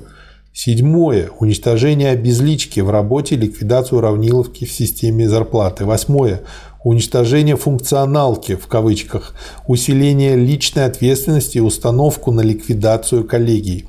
Девятое. Усиление проверки исполнения и установку на реорганизацию ЦКК и РКИ в духе дальнейшего усиления проверки исполнения. Десятое. Передвижку квалифицированных работников из канцелярии поближе к производству. Одиннадцатое. Разоблачение изгнания из аппаратов управления неисправимых бюрократов и канцеляристов. Двенадцатое. Снятие с постов нарушителей решений партии и правительства, очковтирателей, болтунов и выдвижение на их место новых людей, людей дела, способных обеспечить конкретное руководство порученной работой и укрепление партийно-советской дисциплины. 13. Чистку советско-хозяйственных организаций, сокращение их штатов. 14. Наконец, чистку партии от ненадежных и переродившихся людей. Вот, к сожалению, 14 пункт не был выполнен. И вот эти ненадежные и переродившиеся люди захватили да. власть и повели нас строго назад. Ну и вот он заканчивает очень хорошо. ЦК руководствовался при этом гениальной мыслью Ленина о том, что главное в организационной работе подбор людей и проверка исполнения. Ну, еще подбор людей люди делают, а вот проверка исполнения слабо занимается. Да. На странице 370. Помимо неисправимых бюрократов и канцеляристов, насчет устранения которых у нас нет никаких разногласий, есть у нас еще два типа работников, такие две вишенки на торте, которые тормозят нашу работу, мешают нашей работе и не дают нам двигаться вперед. Один тип работников – это люди с известными заслугами в прошлом, люди, ставшие вельможами, люди, которые считают, что партийные советские законы писаны не для них, а для дураков. А второй тип работников, я имею в виду тип болтунов, я сказал бы честных болтунов, людей честных, преданных советской власти, но не способных руководить, не способных что-либо организовывать. Что добавите, Михаил Васильевич?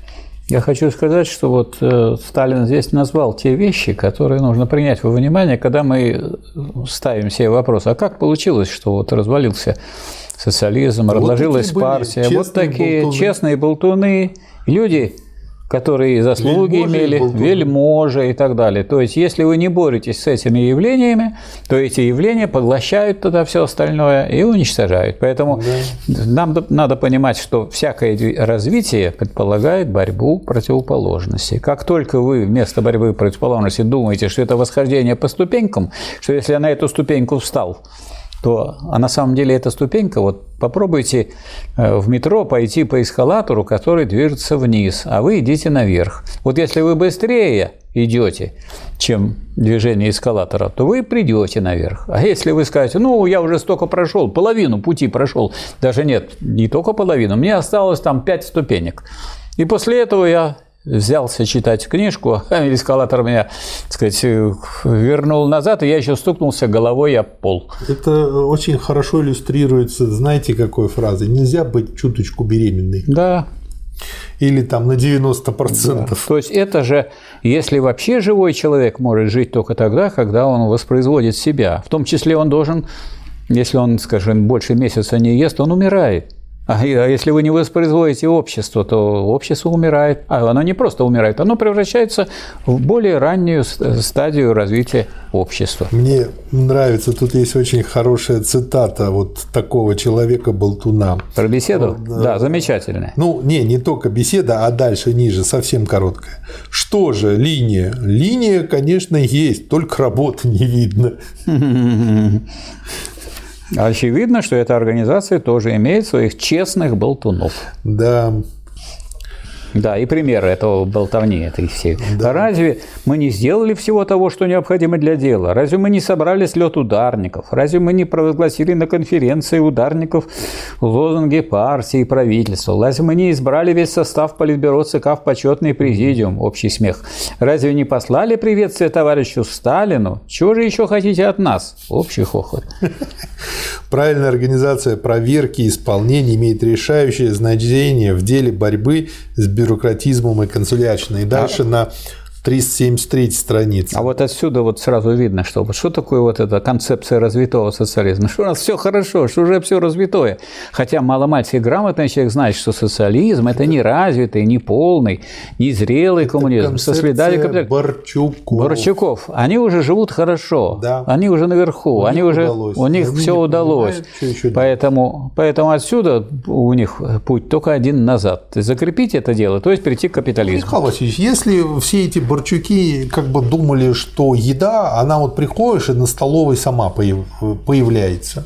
Нет, они знали, что это. Главное, что это не они ее добывают. Да.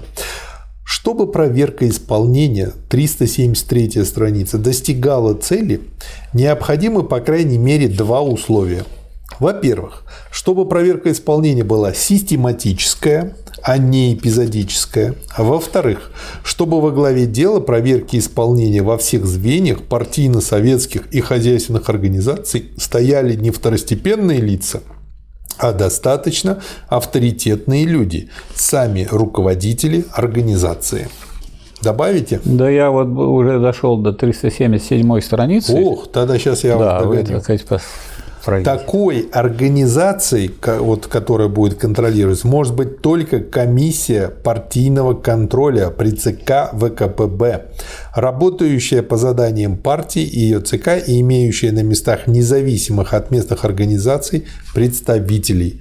Наши задачи в области организационной работы – подгонять и впредь нашу организационную работу к требованиям политической линии партии, поднять организационное руководство до уровня политического руководства, добиться того, чтобы организационное руководство полностью обеспечивало проведение в жизнь политических лозунгов нашей партии.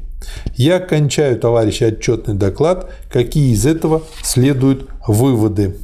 Первый вывод. Не увлекаться достигнутыми успехами и не зазнаваться. Что добавить, Михаил Васильевич, к нему? Я добавлю то, что развивает эту же мысль, что планы выполняются в борьбе с трудностями, в ходе преодоления трудностей, и что э, наша партия знает, куда вести дело и ведет его вперед с успехом. Чему обязана наша партия этим своим преимуществом?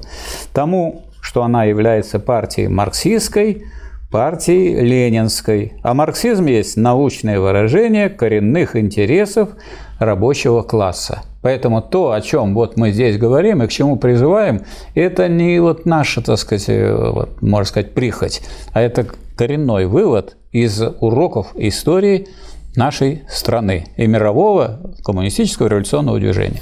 Второй вывод. Быть верными до конца великому знамени Маркса, Энгельса, Ленина. И третий вывод.